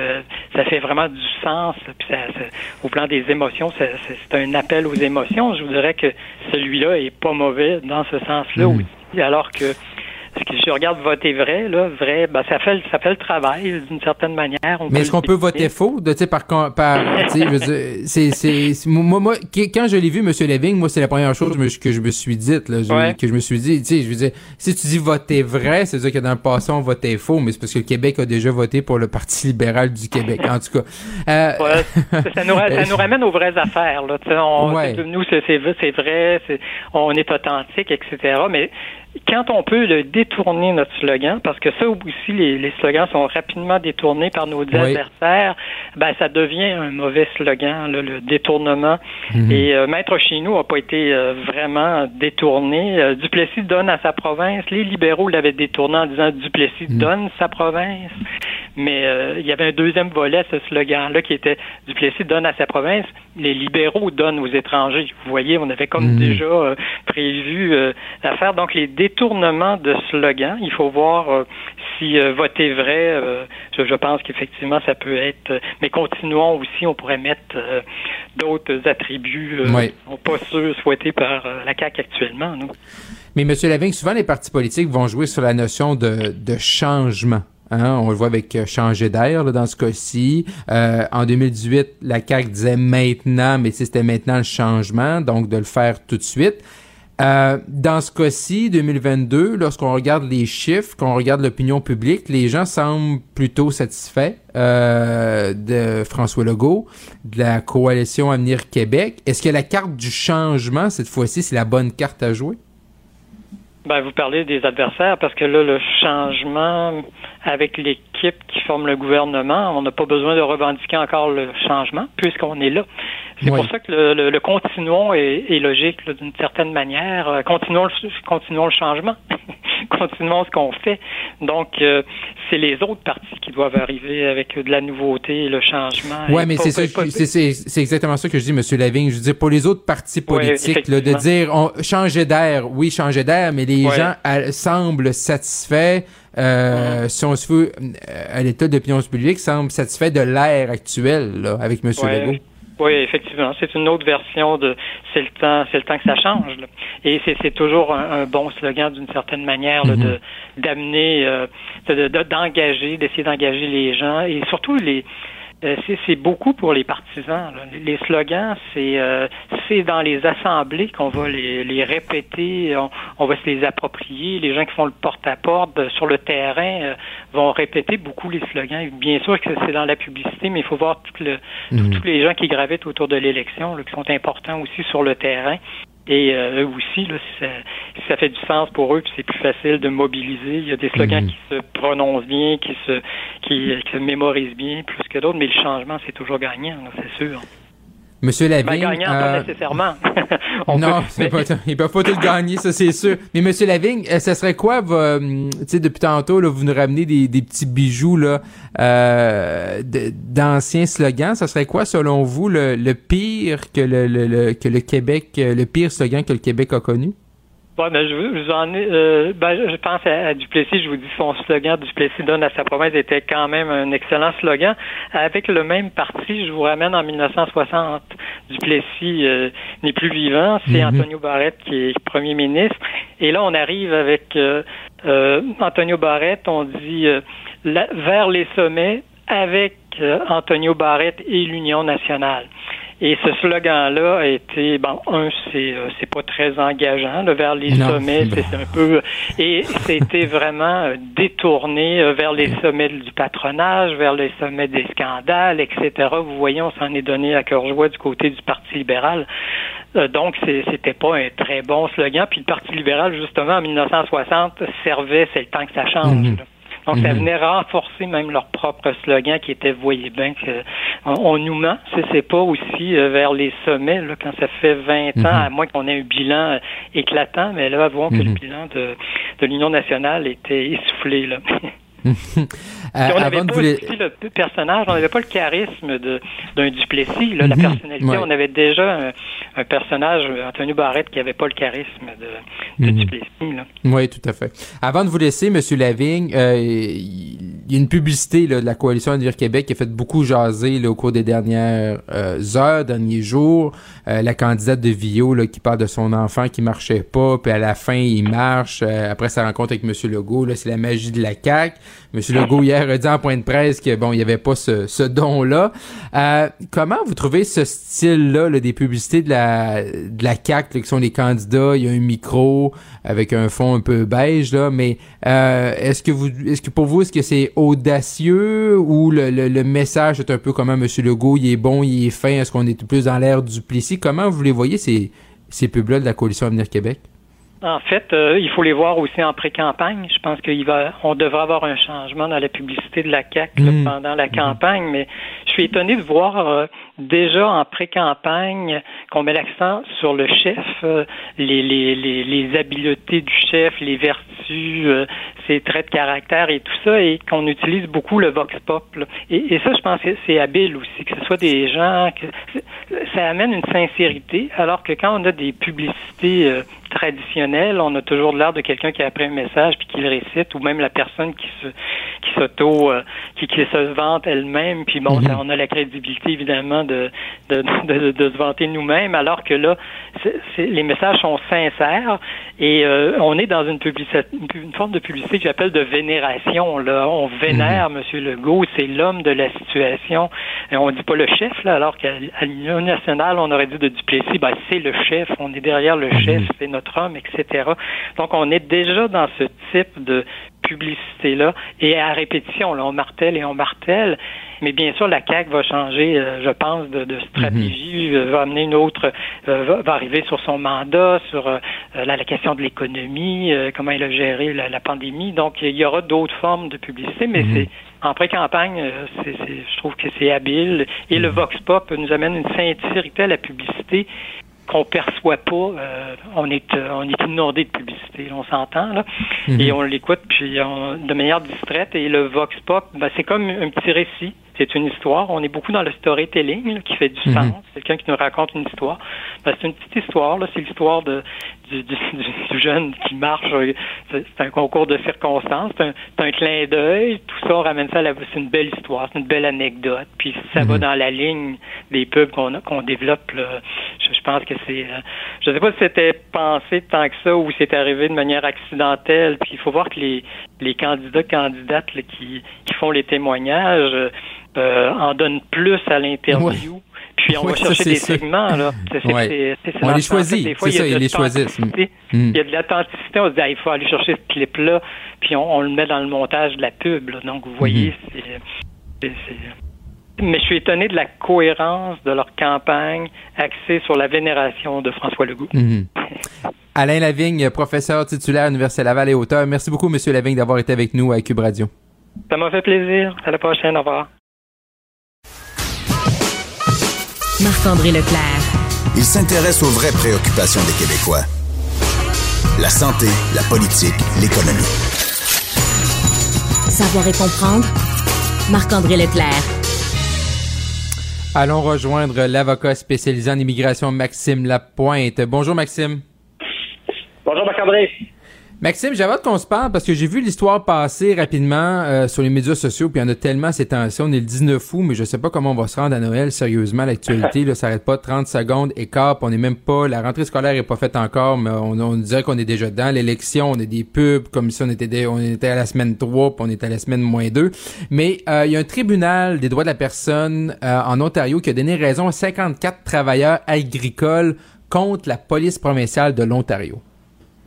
Oui, ben, moi j'ai entendu parler de cette nouvelle-là ce matin très tôt parce que j'ai été contacté par un média pour commenter cette nouvelle-là euh, mhm. à titre d'expert. Puis là, bon, je trouvais quand même, euh, vu que c'est beaucoup de la déontologie policière, est-ce que les policiers avaient le droit de, prendre de l'ADN euh, de, de, ces gens-là pour faire une preuve dans un dossier de viol? Je, me suis abstenu, donc je l'ai lu, puis en le lisant, je me suis dit que c'était super intéressant quand même parce que c'est des il y, a, plusieurs euh, aspects dans cette euh, cette nouvelle-là. La, bon, la première, c'est effectivement, donc c'est le tribunal des droits de la personne de l'Ontario qui donne raison à 54 travailleurs agricoles contre la police. Dans le fond, euh, ce qui est reproché, c'est qu'une pratique policière qui consiste à prélever de l'ADN dans une enquête de viol, ben c'était dans ce cas-là, on a jugé que c'était contraire au code des droits de la personne de l'Ontario. Ce qu'il faut comprendre, c'est qu'on a testé de l'ADN sur plus de 50 migrants antillais et euh, la, la, la, la, la requérante, donc la plaignante, elle avait fait une, une, une euh, description assez sommaire. Donc, c'est un homme noir musclé d'une vingtaine d'années, sans pilosité au, visage, mesurant entre 1m75 et 1m80, qui avait une voix grave et un accent jamaïcain. Donc, la police, elle est partie avec ça. Et euh, finalement, vu que la définition était quand même assez large, ben, mhm. on a on dit qu'on a testé de on a prélevé de l'ADN sur pas mal plus de gens qu'on pensait. Et le groupe de travailleurs dit ben c'est du profilage racial dans le fond, parce que on se ressemble un peu tous, puis on est noirs, puis sinon vous n'auriez plus jamais fait ça à des blancs. Mhm. Donc le tribunal conclut que la fleur est le pays d'origine des migrants, mais ça fait justement des facteurs euh, qui fait que la police a enfreint l'article 1 du Code des droits de la personne en, Ontario. Et euh, le tribunal, ben, dans le fond, ce qu'on dit, ce qu'on leur reproche, c'est que la police aurait pu essayer d'un, d'écouter est-ce qu'il y avait un alibi dans, le dossier d'un travailleur ou pas. Raffiner un peu la, Mais, mais il me, me semble. Max... les tester. Ouais, c'est ça. Il me semble qu'ils sont partis larges. Là, je comprends que la définition est large, mais tu veux-tu vraiment tester. Là, ils ont voulu tester tout le monde. Je me semble, tu demandes euh, s'il y en a un qui était en voyage ailleurs, ben là, lui, tu, tu, tu l'élimines, non? Ah, c'est ça. Puis là, donc, ce, que les avocats euh, demandeurs, des demandeurs disaient, c'est qu'on aurait pu, entre autres, exemple, montrer le mhm. portrait robot du violeur, c'est pour voir, essayer, est-ce que ça ressemble à, la photo, elle a fait la réalité. Euh, donc, ils n'ont pas vérifié les alibis. Donc, euh, là-dedans, il y avait un requérant et lui, ben, dans le fond, il a reçu actuellement c'est 7500 dollars de dommages. il reste à voir pour les 53 autres plaignant. au début, c'était une poursuite, c'est ça que ça avait, ça avait l'air très gros, 1,6 million de dollars. Donc, on demandait 30 000 dollars justement en disant que c'était de l'ADN qui avait été requis sans raison. Et euh, donc, c'est un tribunal administratif. Donc, évidemment, les, les, avocats des, des, demandeurs disent bon, ça va faire avancer le droit, ça va faire mhm. jurisprudence une décision quand même d'un tribunal administratif peut toujours être renversée là, euh, dans le futur. Ça n'a pas force de, choses jugées. Donc, euh, mais on, va le voir ici, tu sais quand même, ben, pas on va le voir, on veut pas nécessairement le voir, là, on se comprend, mais de plus en plus de travailleurs étrangers temporaires qui arrivent euh, au Québec. On parlait quasiment de 200 000 travailleurs là, dans la dernière année. Et, et, donc, il y a aussi des sans-papiers, j'en parlais dans des chroniques cet été. Là, on, il y a entre 20 000 et 500 000 sans-papiers au Canada. Et quand ils se criminalisent, le Canada, euh, bon, les met dehors, mais entre les deux, ces gens-là peuvent quand même rester ici. Et ça crée peut-être, je suis pas d'avis, je suis pas cet avis-là, mais je pense dans la population, ça peut peut-être créer aussi chez les policiers euh, un sentiment un peu euh, négatif envers l'immigration, avec des fois certains préjugés qu'on peut avoir. Donc, il peut avoir du profilage racial à venir dans le cas de travailleurs étrangers temporaires, qu'ils soient saisonniers ou temporaires, peu importe. Par contre, on voit que cette décision-là vient protéger ou du moins réparer euh, le mhm. tort qui a été causé euh, dans la, perception d'ADN euh, plus ou moins légale par la police de l'Ontario. Bon, Maxime, là, il y a une autre là, pas expression que j'ai vu passer également. puis là, je veux vraiment que tu, tu m'en parles puis tu m'expliques ce que c'est le quiet quitting, qu'on appellerait, qu'on pourrait traduire comme la démission silencieuse. C'est-tu qu'on démissionne sans le dire ou on fait comme par ici près pour être congédié? C'est quoi ça, le quiet quitting? Ben, c'est ça, je lisais, ben, ben, finalement, Marc-André, on lit les mêmes nouvelles, c'est encourageant. Euh, donc, euh, moi aussi, je voyais, j'ai vu quelques articles dans la dernière semaine sur un, nouveau phénomène qui s'appellerait le quiet quitting, hein, qui veut dire, dans le fond, on en fait le moins possible, juste assez pour pas se faire mettre dehors, mais on mhm. se défonce plus, on se défonce plus au travail. Puis là, on voit que c'est une tendance qui s'est amplifiée beaucoup depuis la pandémie, peut-être avec les confinements, le télétravail. Donc, euh, euh, c'est juste assez pour continuer à être payé. Et euh, il y a beaucoup de, évidemment, avec les réseaux sociaux, TikTok, de ce monde, Instagram, il y a beaucoup de hashtags qui, qui viennent qu'à qu parler de cette situation-là, qui apparemment viendraient de la Chine. Je suis pas, pas, nécessairement surpris dans le sens que pour avoir travaillé en Chine pendant plusieurs années, en Asie et plus généralement, on, euh, c'est beaucoup d'entreprises avec beaucoup d'employés. Évidemment, les employeurs peuvent pas le surveiller les employés un par un, savoir est-ce que tout le monde livre égal. Ils ont deux heures de lunch le midi. Pour, ils font tous la sieste. C'est quand même particulier. au niveau culturel, ça m'avait quand même assez saisi. Et donc, évidemment, moi, comme propriétaire d'une petite entreprise avec huit employés, euh, j'ai fait mes vérifications ce matin au bureau. Et euh, je te confirme, Marc-André, qu'il n'y a pas de quiet quitting dans mon bureau, mais par contre, avec mes, c'est ça. Une bonne nouvelle, au moins. amis ou mes, mes, mes, des collègues, des confrères avocats, je le vois par contre. Les gens qui généralement travaillent dans la fonction publique ont une attitude qui s'apparente un peu plus à ça, surtout avec le télétravail. J'en parlais cet J'ai des amis, Marc-André, qui font un excellent pain depuis la pandémie. Euh, des gens qui travaillent dans la fonction publique qui, euh, qui ont appris euh, la boulangerie en deux rencontres. Ils ont perfectionné leur recette là, dans, la, dans, le, dans, le, dans la machine à pain à Ricardo. Là. Ah ouais, exact. Mais j'ai un, de mes amis euh, qui est en train de rénover une maison pendant qu'il travaille dans la fonction publique à hmm. Donc, euh, donc peut-être que dans, dans quand on a une permanence à l'emploi, c'est peut-être plus facile justement d'en donner le moins possible et de continuer à être payé. Par contre, moi, ce que je remarque autant en pratique privée à, l'intérieur même de mon bureau, chez mes hmm. collègues euh, qui sont dans des, bureaux un peu de ma taille, on, on le, on le voit pas, mais c'est quand même les gens, la force, ce qu'ils disent, c'est on veut protéger notre santé mentale, puis le meilleur moyen de, protéger notre santé mentale, ben c'est justement d'en faire le moins possible, puis euh, de faire des loisirs, du télétravail à l'étranger aussi, ça compte beaucoup. Donc vraiment un nouveau phénomène depuis euh, la pandémie, disons, qui euh, assurément ne va pas euh, s'essouffler là.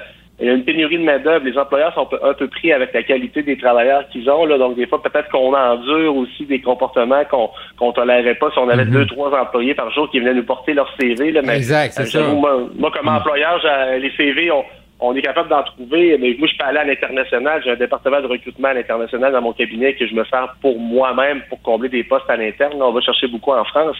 Mais reste que euh, c'est, c'est, je peux comprendre les gens des fois d'avoir peut-être une fatigue pandémique aussi, puis ça peut être démotivant quand on est en télétravail et qu'on n'a pas nécessairement de, de réunion d'équipe ou de récompense. Moi, tu vois, ce midi, j'ai envoyé, on est allé dîner avec mon équipe au restaurant parce qu'on a eu une semaine débile. Donc, euh, un peu de récompense, renforcement positif, c'est peut-être des choses qu'on a perdues avec la pandémie qu'il faudra mhm. retrouver si on veut faire, euh, fermer un peu ces pratiques-là. Non, en effet. Maxime La Pointe, un gros merci, Maxime. On se retrouve euh, lundi. Bon week-end. À lundi. Vous écoutez Marc-André Leclerc, Cube Radio. Cube Radio.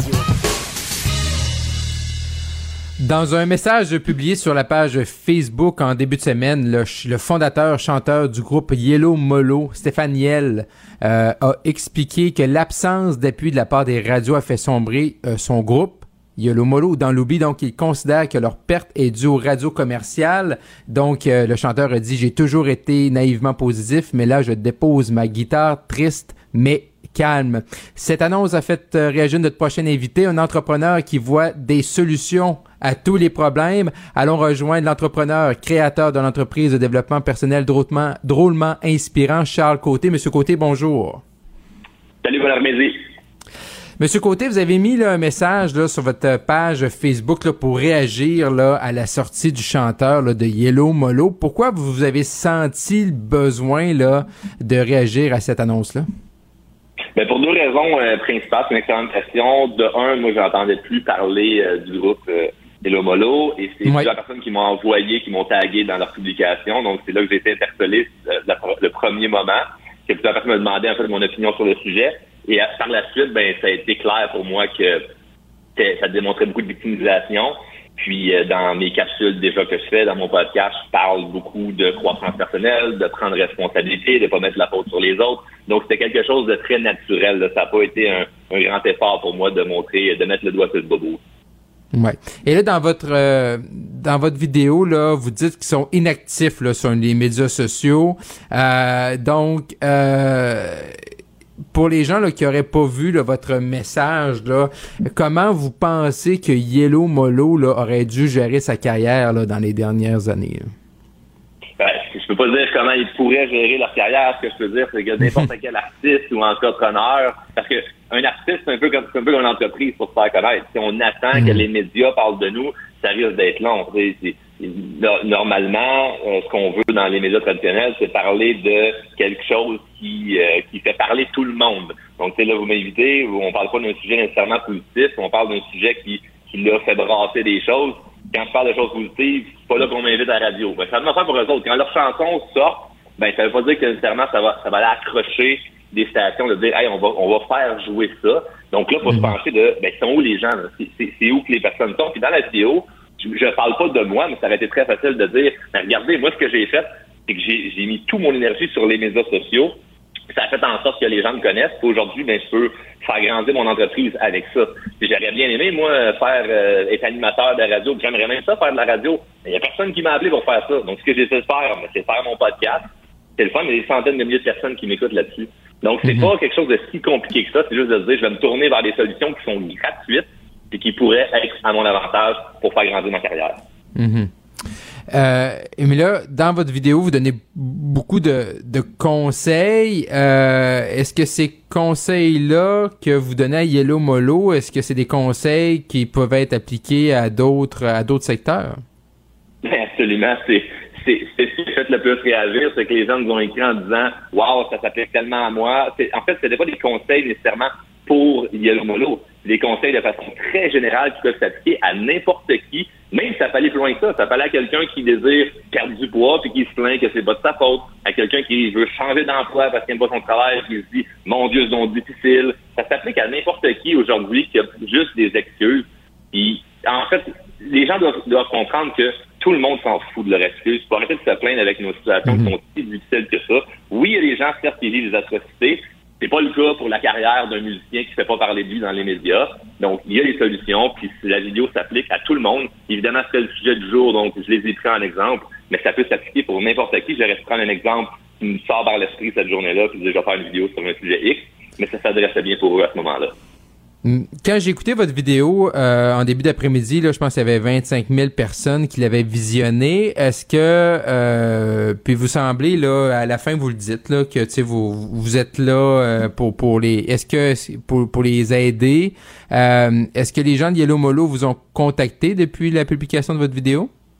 J'ai pas reçu de messages en privé, mais j'ai vu qu'ils ont partagé la vidéo, puis j'ai trouvé que c'était une belle marque d'humilité. Ils ont même avoué en fait, que j'avais raison dans ma vidéo, donc ils l'ont partagé sur leur euh, sur leur page Facebook, puis euh, ils ont effacé leur, euh, leur publication qui a fait tant réagir en disant qu'ils arrêtaient leur groupe. Donc, ils ont enlevé leur publication, ils ont mis ma vidéo pour dire qu'ils avaient, que j'avais raison. Puis par la suite, ben, eux m'ont mhm. pas contacté, mais je pourrais dire qu'il y a beaucoup d'artistes présentement au Québec qui nous écrivent, qui nous contactent pour dire Hey, j'ai vu la vidéo, mais pensais que tu pourrais m'aider dans, ma carrière? Donc, moi, je tiens à dire mhm. que je ne suis pas le gérant d'artiste. Ouais, c'est ça. Est-ce que pour vous, M. Côté, est-ce que c'est un, est-ce que vous êtes en train de vous ouvrir un nouveau, euh, un, nouveau champ d'expertise, là, être gérant d'artiste? Je n'ai pas envie de m'inventer gérant d'artiste. On a assez de clients dans notre entreprise, mais ça, ça change pas qu'un artiste comme un entrepreneur, puis des entrepreneurs, j'en ai accompagné une centaine, pour ne pas dire des milliers, puis des carrières, on en, on en a aidé. Donc, faire parler des gens de façon positive, c'est quelque chose que je connais très bien. Donc oui, ça peut s'appliquer autant pour un artiste. C'est sûr qu'il y a plein de nuances à amener, mais présentement, là, ça peut aller dans les courriels et les messages en privé d'artistes qui veulent avoir euh, des trucs, des conseils pour percer un peu plus sur les médias sociaux. Dans votre dans le vidéo également, là, vous apportez une notion là, que Yellow Molo, là, à un moment donné, là, euh, une des rares choses que vous avez vues vu sur les médias sociaux, c'était qu'ils il vendaient des, des disques, mais ils disaient on fait pas ça pour l'argent. Euh, puis là, vous dénoncez ça. Euh, donc, dans le fond, pour, pourquoi, pourquoi Yellow Molo ne voulait pas vendre des disques pour faire de l'argent? Est-ce que vous pensez qu'ici au Québec, on a une on a une mauvaise façon d'interagir avec l'argent ou souvent ceux qui et celles qui font de l'argent, on les, on les méprise plus que les saluer leur succès? Je pense que tout le monde qui écoute en ce moment se roule les yeux d'évidence à se dire ben oui, au Québec, on a de la misère à parler d'argent. Moi, ce que je déplore, c'est justement cette attitude-là de. Et ça, ce n'est pas contre Yolomolo, c'est vraiment de façon générale au Québec, on dirait qu'on n'aime pas les gens qui réussissent financièrement. Ici, ils doivent arrêter leur carrière ça doit probablement être parce que le point de vue financier n'est pas très euh, glorifiant en ce moment. Donc, dans leur publication qu'ils ont mis sur leur, euh, leur story Instagram, ils mentionnaient on vend nos CD, virer l'argent à telle adresse courriel, puis en passant, PS, on ne fait pas d'argent avec ça. Donc moi, je trouvais mhm. ça un peu drôle de dire bon, en plus, il faut préciser qu'ils n'ont pas d'argent. Ça, ça fait ça rajoute en fait sur la couche de la, la victimisation que j'expliquais dans ma vidéo, c'est en plus que nos affaires fonctionnent pas, on vous vend des disques sur lesquels on fait même pas d'argent. On dirait que moi, j'ai même pas le goût d'encourager quelqu'un qui a ce discours-là parce que c'est comme, ben là, dans le rendu là, c'est va dans la rue qui a été, puis on va donner des deux piastres qu'on va passer à la lumière, là. C'est comme, ça fait vraiment pitié, là, votre affaire, là. Puis je sais que c'est pas ça l'intention, mais c'est beaucoup d'ancrage négatif, c'est beaucoup de croyances limitantes par rapport à l'abondance, par rapport à l'argent, par rapport à la richesse qui fait que ça nous retient beaucoup vers en arrière. Et ce n'est pas juste pour les artistes au niveau de la musique, c'est pour beaucoup de Québécois et Québécoises. Ouais. Et dans leur euh, publication originale Yellow Molo, il y a quand même eu beaucoup de commentaires de gens là, qui disent ah vous faites euh, vous faites pitié. Est-ce que vous pensez que c'était la, bonne approche ou plutôt que vous pensez que ça aurait été mieux que plus de gens comme vous disent ok là les les gars réveillez-vous vous êtes capables de faire euh, mieux que ça là? Serai pas gentil dans ce que je vais dire, mais je vais être sincère. Les gens disent en fait, les gens vont, vont, exprimer sur les médias sociaux très rapidement dans les commentaires la première réaction qu'ils ont. Et la première réaction, c'est ce qu'ils viennent de lire. Donc, lorsqu'ils voient une mhm. publication de quelqu'un qui se victimise, ils se positionnent en victime. Deux minutes après, ils vont voir une vidéo de moi qui, dénonce la victimisation, puis ils vont dire T'as bien raison, Charles, moi aussi, je pense comme toi. Donc, je pense pas que les commentaires, c'est quelque chose, c'est une source vraiment fiable sur laquelle on peut se positionner de Wow, les gens sont d'accord ou on sont en désaccord. Les gens pensent un peu qu'est-ce qu'on leur demande ou on leur dit de penser. Mhm. Cependant, je crois que sincèrement, si on fait juste mettre, on ne met pas de publication nulle part, puis qu'on pose la question aux gens, que pensez-vous d'un groupe qui passe par radio? Est-ce que vous pensez qu'il y a d'autres solutions? Je pense qu'il y a beaucoup plus de gens qui vont se dire, ben oui, il existe d'autres solutions, voyons donc, on peut utiliser les médias sociaux, on peut utiliser d'autres façons de se faire connaître. Aujourd'hui, on peut être notre propre média. Donc, euh, je pense que les gens sont, sont d'accord avec ce point-là, mais de se hmm. baser sur l'opinion rapide en commentaire, c'est pas une source fiable. En terminant, Monsieur Côté, si euh, les euh, si les gens de Yellow Molo, là, si le groupe vous contacte là, pour avoir votre aide, euh, j'imagine qu'avec la, la, vidéo que vous avez fait, là, vous allez vous allez les aider? Absolument, ça ferait, ça ferait aucun sens, ça serait aucunement cohérent et même malhonnête de dire bon finalement, moi j'ai fait une vidéo, content, j'ai été interviewé à la radio, mais débrouillez-vous avec votre bande de CD à rabais. Charles Côté, entrepreneur. Oui. Donc, donc ça vous allez répondre positivement. Charles Côté, entrepreneur et créateur de l'entreprise de développement personnel drôlement inspirant. Monsieur Côté, merci d'avoir été à Cube Radio. Marc-André Leclerc. Il désamorce minutieusement n'importe quelle bombe qui tombe sur l'actualité. Cube Radio. Le, le, commentaire de Emmanuel Latraverse. Des analyses politiques pas comme les autres. Emmanuel Latraverse, bonjour Emmanuel, comment vas-tu? C'est mon dernier vrai jour de congé. Ah, profite de ces derniers moments. De toute façon, il fait beau. Mais là, Emmanuel, ce qu'on veut savoir, parce qu'on s'est parlé mercredi en, fin de journée à la même heure, et là, tu étais à l'aube de ton grand coloriage de ta carte électorale 2022. Est-ce que c'est terminé en processus euh, comme il n'y a pas eu de crayon de cassé? OK, la est Bon, OK. Mais vais Tu pars par l'ouest, là. Oui, parce que je les mets en. Exactement. Je pars de l'ouest et je m'en vais vers l'est. Mais j'ai arrêté parce que parce que j'ai décidé, étant seule à la maison, ma fille au camp, mon mari étant pas là, j'ai fait du binge watching. Ah, OK. OK. Tu t'es laissé tenter par le divan. Oui, puis j'ai trop écouté Stranger Things. Ah, ah, ah, Alors là, je me sens coupable. Bon, mais comme mais là, tu vas je vais me rattraper, En fin de semaine, en fin de semaine. Emmanuel, tu veux nous dresser là, ton ton pas ben, l'été pas terminé, il reste encore des belles journées, mais euh, comme les vacances tirent pour toi à, la fin, euh, le, ton palmarès de l'été 2022. Oui, et on va commencer par Ottawa parce que finalement, on n'a pas beaucoup parlé du fédéral hein, cet été. C'est comme si la pré-campagne électorale monopolise tellement euh, les enjeux, les discussions, tout le reste. Puis là, on va commencer par ce que j'appelle mon cringe de l'été. OK. Tous les gens qui ont des ados ou des pré-ados connaissent cette expression-là. C'est comme le oh, le malaise. Hein? Hmm. Euh, et, il faut l'évacuer. On peut pas passer à côté. Je voulais pas en parler de l'été, mais finalement, je dois m'y consacrer. C'est quand même la coupe de cheveux de Justin. Oui, oui, c'était, c'était délicieux. Mais c'est pas, je me, moi je reconnais là, je veux dire, nous les femmes, on change de couleur de cheveux, on change de coupe de cheveux, on change de look. Euh, là-bas, comme je te pousse, les mhm. politiciens aussi ont le droit, puis des fois ils le font pour des raisons euh, politiques. Je me rappelle. Ouais. Euh, Preston Manning a eu un grand relooking à un moment donné pour avoir l'air plus moderne. Tu rappelleras M. Harper sa campagne avec son petit chandail en cachemire bleu pâle pour avoir l'air plus gentil. Donc, le relooking d'un politicien, ça arrive, ça fait partie. Mais ce qu'il y a de remarquable avec Justin Trudeau, c'est non seulement à quel point c'est raté, parce que tout le monde a vu les comparaisons avec Dumb and Dumber, mais c'est qu'il a passé l'été à essayer de faire oublier les crises majeures qui euh, secouent son gouvernement. Mm-hmm. Les passeports, les aéroports, les visas, tous les services hein, que donne le gouvernement. Il a passé le mois de juillet à sillonner le Canada, à faire des annonces, visiter des mhm. camps de vacances, des garderies, essayer de convaincre les Canadiens qui ont de la misère à payer leur épicerie, que le programme de garderie dont il a accouché il y a trois ans, avant la pandémie et avant euh, la crise de l'inflation, était la solution à la crise d'aujourd'hui. Puis finalement, on ne retient rien de son été. Zéro. C'est comme un gaspillage de temps. Sinon, qui est allé au Costa Rica puis qui s'est fait donner une mauvaise coupe de cheveux.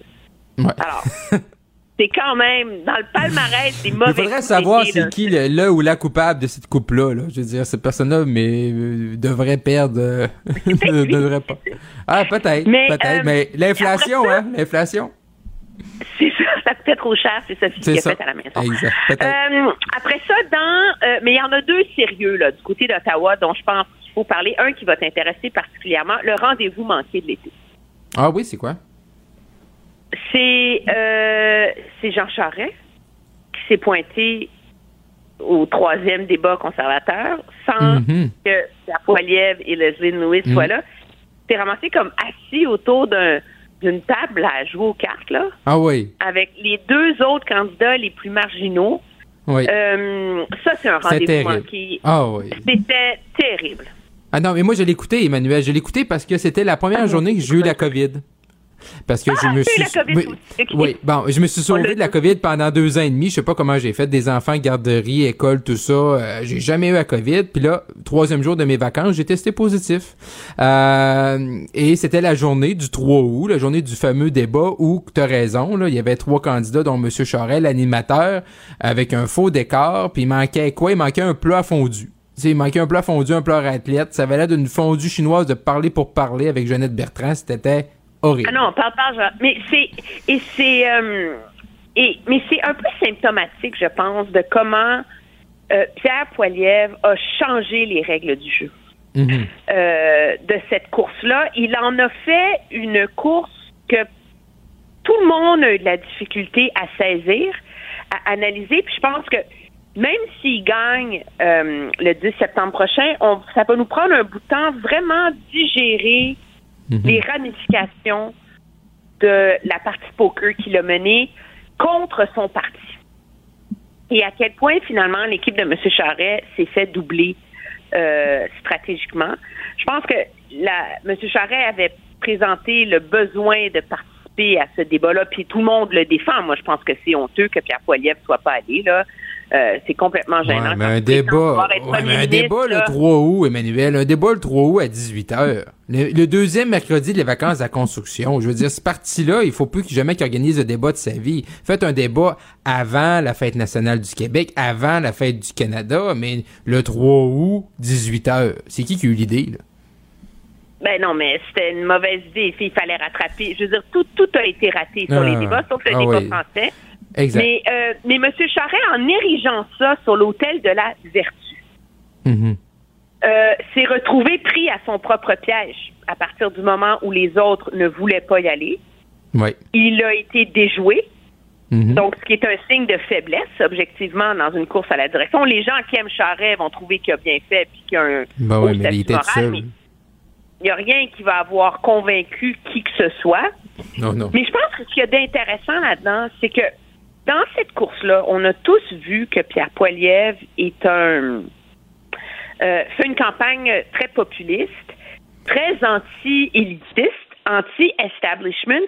Mais quand on dit anti-establishment, on imagine tout le temps comme anti les élites laurentiennes, là, de l'axe Montréal-Toronto, là, les, Ouais. les vieilles élites canadiennes. Mhm. Or, le fait qu'il refuse d'aller au débat de son propre parti, non seulement qu'il refuse d'y aller, mais qu'il envoie une salve d'une violence sans nom sur l'incompétence de son propre parti à organiser des débats, ça y montre à quel point il est aussi en campagne contre l'establishment conservateur.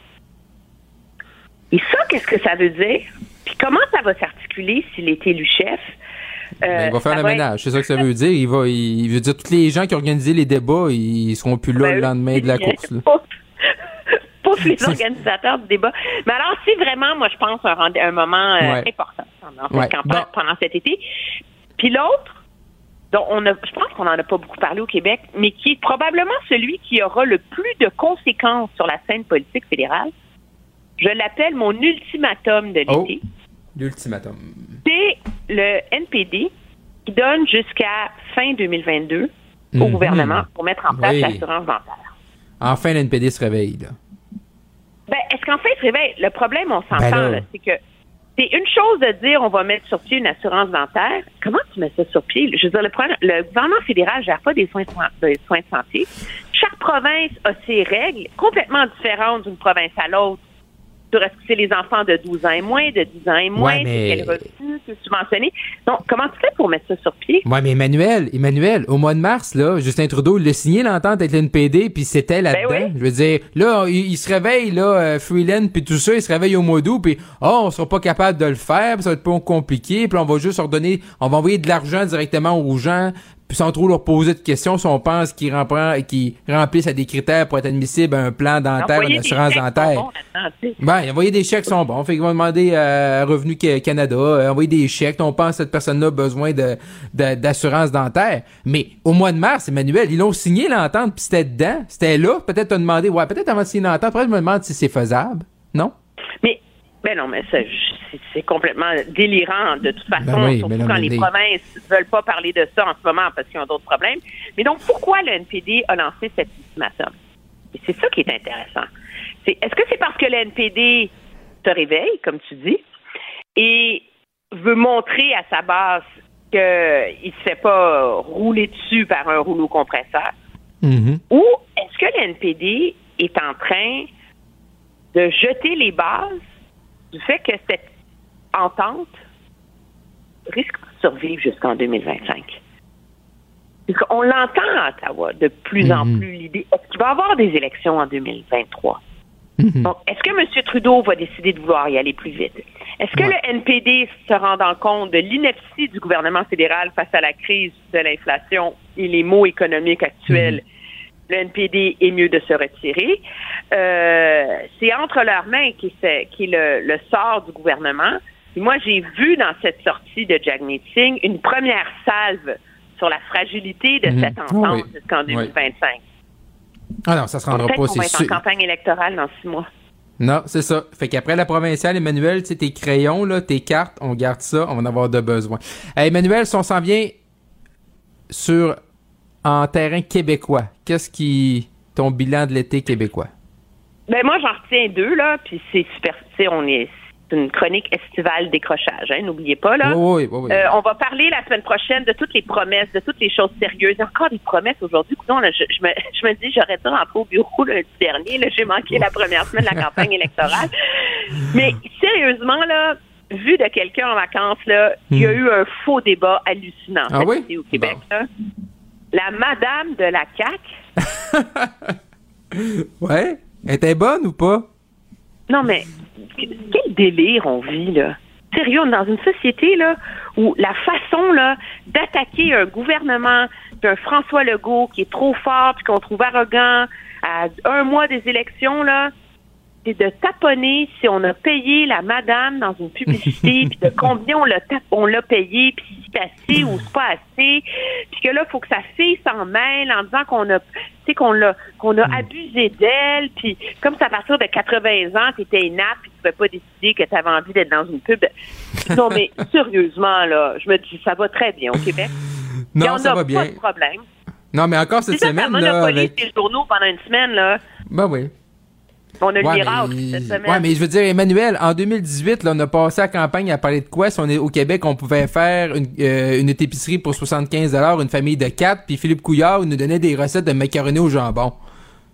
Ben, ça, je suis pas d'accord avec toi. Ben non, Parce mais euh, c'était quoi? Mais non, Emmanuel, c'était quoi campagne? C'était ça? 75 C'est quoi qu'on se rappelle d'autre? Rien d'autre, voyons. Ben non, le test des valeurs, monsieur Ah, d'immigration. personne ne se rappelle de ça. Personne ne se rappelle de ça. Mais moi, je pense que le 75 piastres était est devenu important parce que c'est vrai que c'est c'est superficiel comme enjeu. là. Ben C'est une gaffe, OK?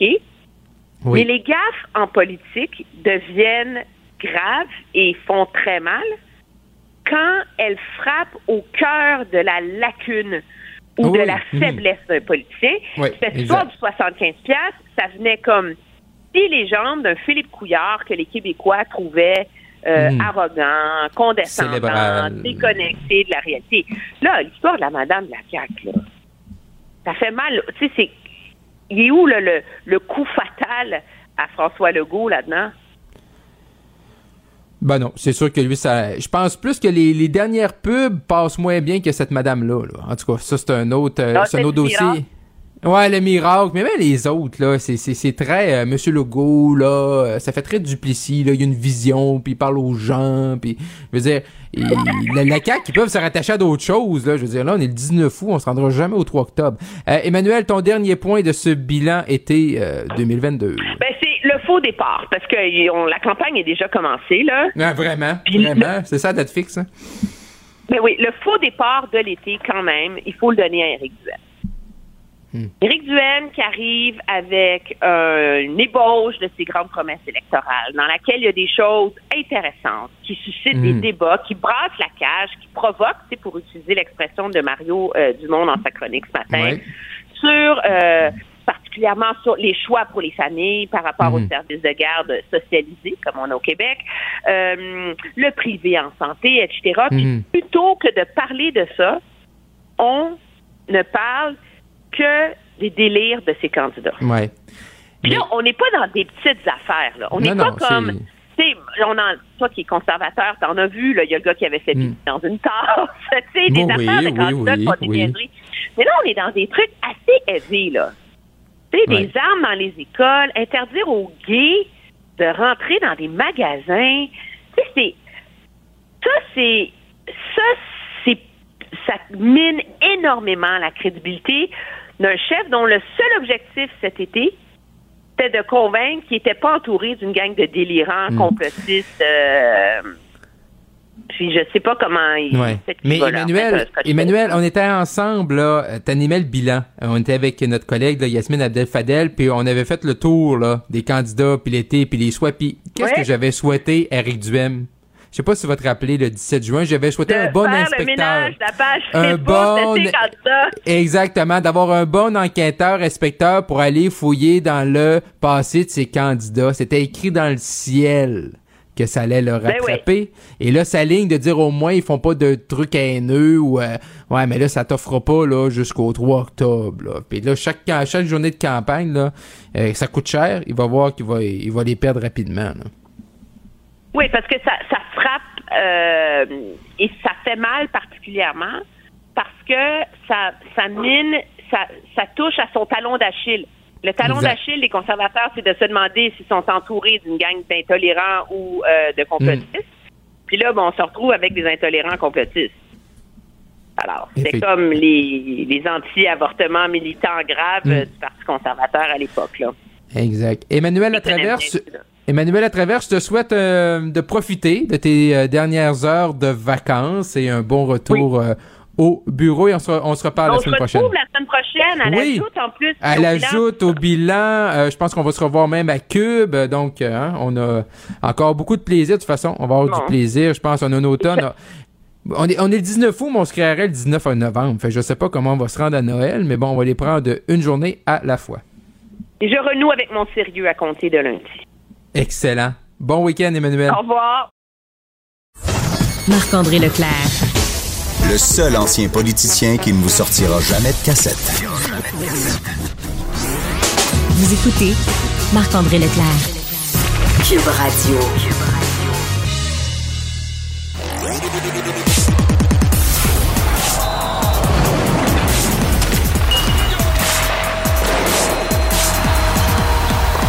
Les sports. C'est l'heure des sports avec euh, Mathieu Boulay, journaliste sportif au Journal de Montréal. Euh, bonjour Mathieu. Hey, salut Marc-André. Bon, là, Mathieu, hier, t'as pris une petite pause, c'était pas avec nous, puis là, pendant que, tu sais, c'est là que ça arrive, hein, on prend une petite pause, échange de Sean Monahan, là, Carey Price, euh, on sait plus ce qui arrive avec lui, on va-tu le revoir? Bon, on va prendre ça étape par étape. Sean Monahan, c'est-tu un bon échange selon toi?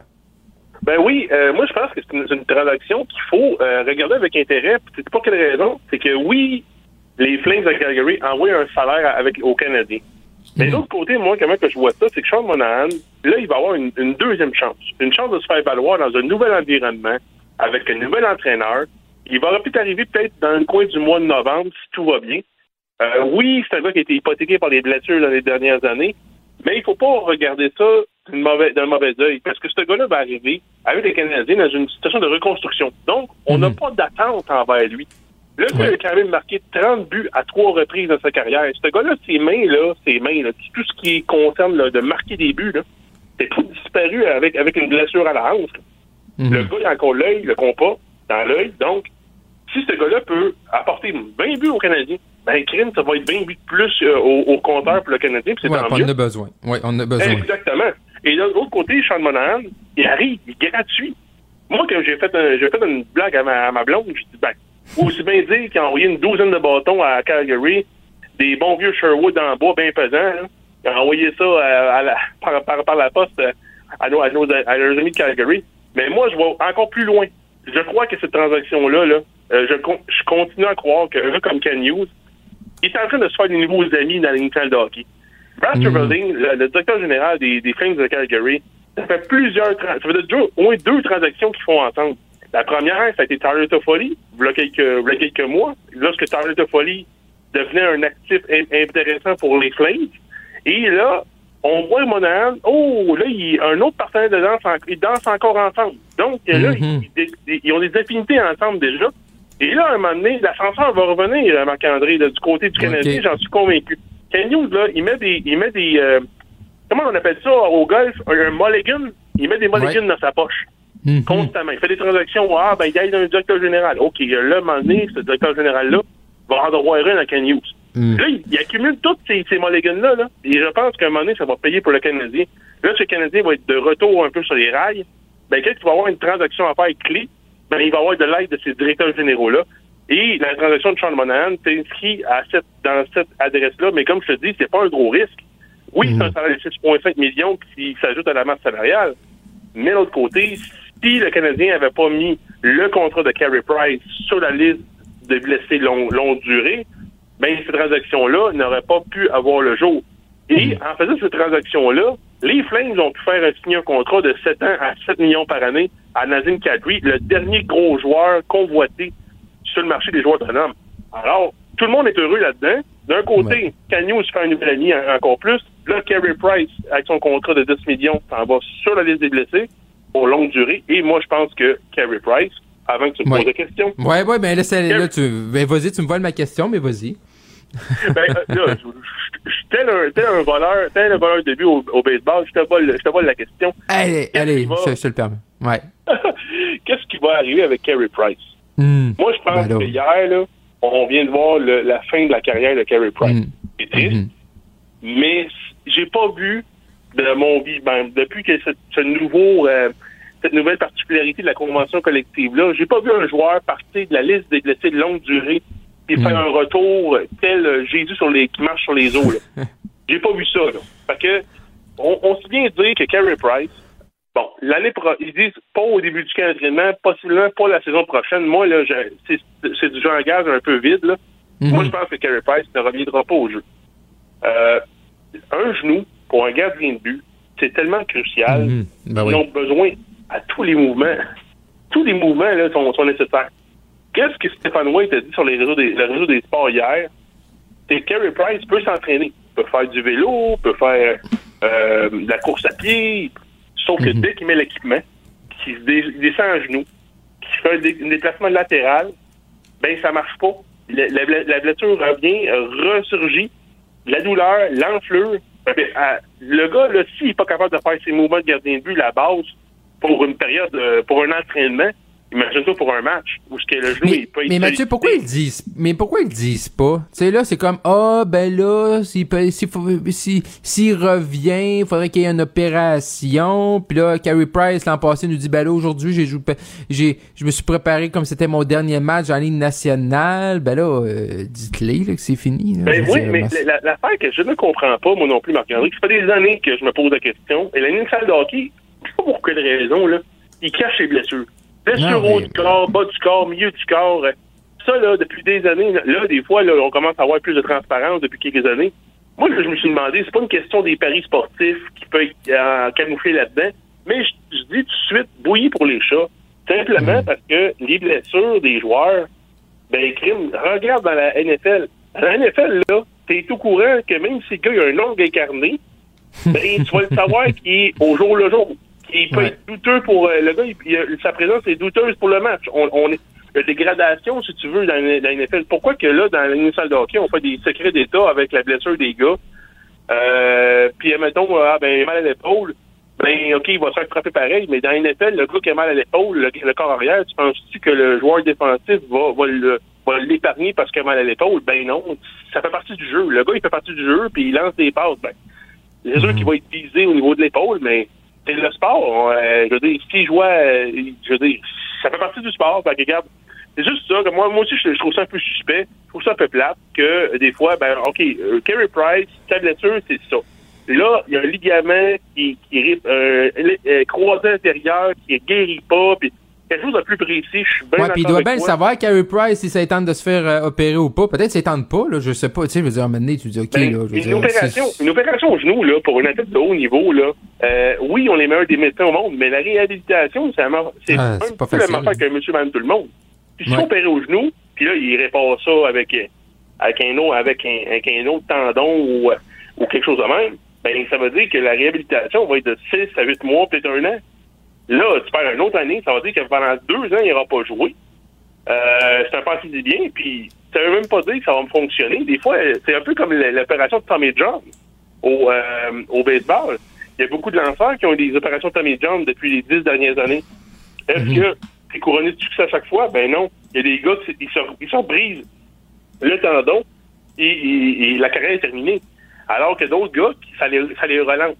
Mais le mhm. taux de réussite, c'est pas 100 là. Il y a des il y a des il y a des gars qui ça a bien bien bien ça s'est bien réparé puis l'autre moins. Hmm. Donc le, dans le cas de Kerry Price, s'il est blessé au genou, ben c'est sûr certain que ce gars-là, lui il doit avoir le doute de hey, je me fais opérer au genou, ça veut pas dire que nécessairement que je vais pouvoir revenir jouer. Le doute est là là. Lui euh, je pense qu'il est un peu mêlé par rapport à ça. Mais je pense qu'à l'intérieur de lui, quand il faisait des babayes à sa femme et à, sa petite fille Millie dans les estrades lors du dernier match, ben, il, savait. que c'était terminé. il savait. Exact. C'est même que je vois ça, là, ouais, Moi aussi. Euh, rapidement, euh, Mathieu, le, temps nous presse. Euh, la, la, NBA va être à Montréal en octobre, puis vraiment, là, la réponse des gens là, est très positive en termes de vente de billets. 10 minutes. 10 minutes, les 20 000 billets ont été vendus. 10 minutes, 20 000. Il y en a un à Montréal qui doutait de la popularité de la NBA, là, parce que là, c'est mhm. les Celtics contre les Raptors. Oui. Ben, j'espère qu'ils vont, qu'ils vont regarder cette, cette, cet article-là dans le Journal de Montréal demain matin. Parce que 10 minutes, c'est, c'est, c'est plus vite. Des fois, c'est aussi vite qu'un, show de rock. Un show d'une grande vedette de, musique. Et euh, le, le, basketball, je te le dis, Marc-André, c'est une, une ligue professionnelle qu'on devrait regarder attentivement pour amener ça à Montréal. C'est la NBA. Mais ils ont oui, un intérêt, tu penses? À... Tout à fait. Tout à fait. Puis il ah faut, comprendre aussi que sur l'île de Montréal, avec le soccer, c'est le sport le plus pratiqué. Mhm. Les jeunes dans les écoles, ben qu'est-ce qu'ils font à l'éducation physique dans les écoles comme à Montréal-Nord, Rivière-des-Prairies, tout ça? Ils jouent quoi? Ils jouent au basket. Mhm. Des souliers, une paille de chat, un chandail, puis sont équipés. C'est souvent ça. Puis sur l'île de Montréal, ben, c'est un des sports les plus pratiqués dans les écoles. Et les arrondissements, tu regarderas ça, là, ils ont beaucoup de paniers de basket à l'extérieur pour assouvir le le besoin de bouger des jeunes dans leur quartier. Et ça, mhm. ça va faire des ça fait des petits, ça fait des années que moi, je vois ça. J'ai travaillé dans les hebdomadaires dans l'Est de Montréal et je voyais la popularité du basketball, à quel point c'est à un autre niveau que personne, on dirait, qu'on réalise. Alors, tu le vois, là, tu as une belle preuve aujourd'hui, là. 10 mhm. minutes, 20 000 billets de NBA, ça a été vendu comme des petits pains chauds. Et si tu refais un autre match, ça va être la même affaire. J'en passe un papier. Mathieu Boulay, journaliste sportif au Journal de Montréal. Go, merci Mathieu. On se reparle lundi. Bon week-end. À lundi, salut, bye bye. Merci. C'est euh, déjà tout pour nous, hein, pour euh, ce vendredi 19 août. On se retrouve lundi, 15h. Bon week-end.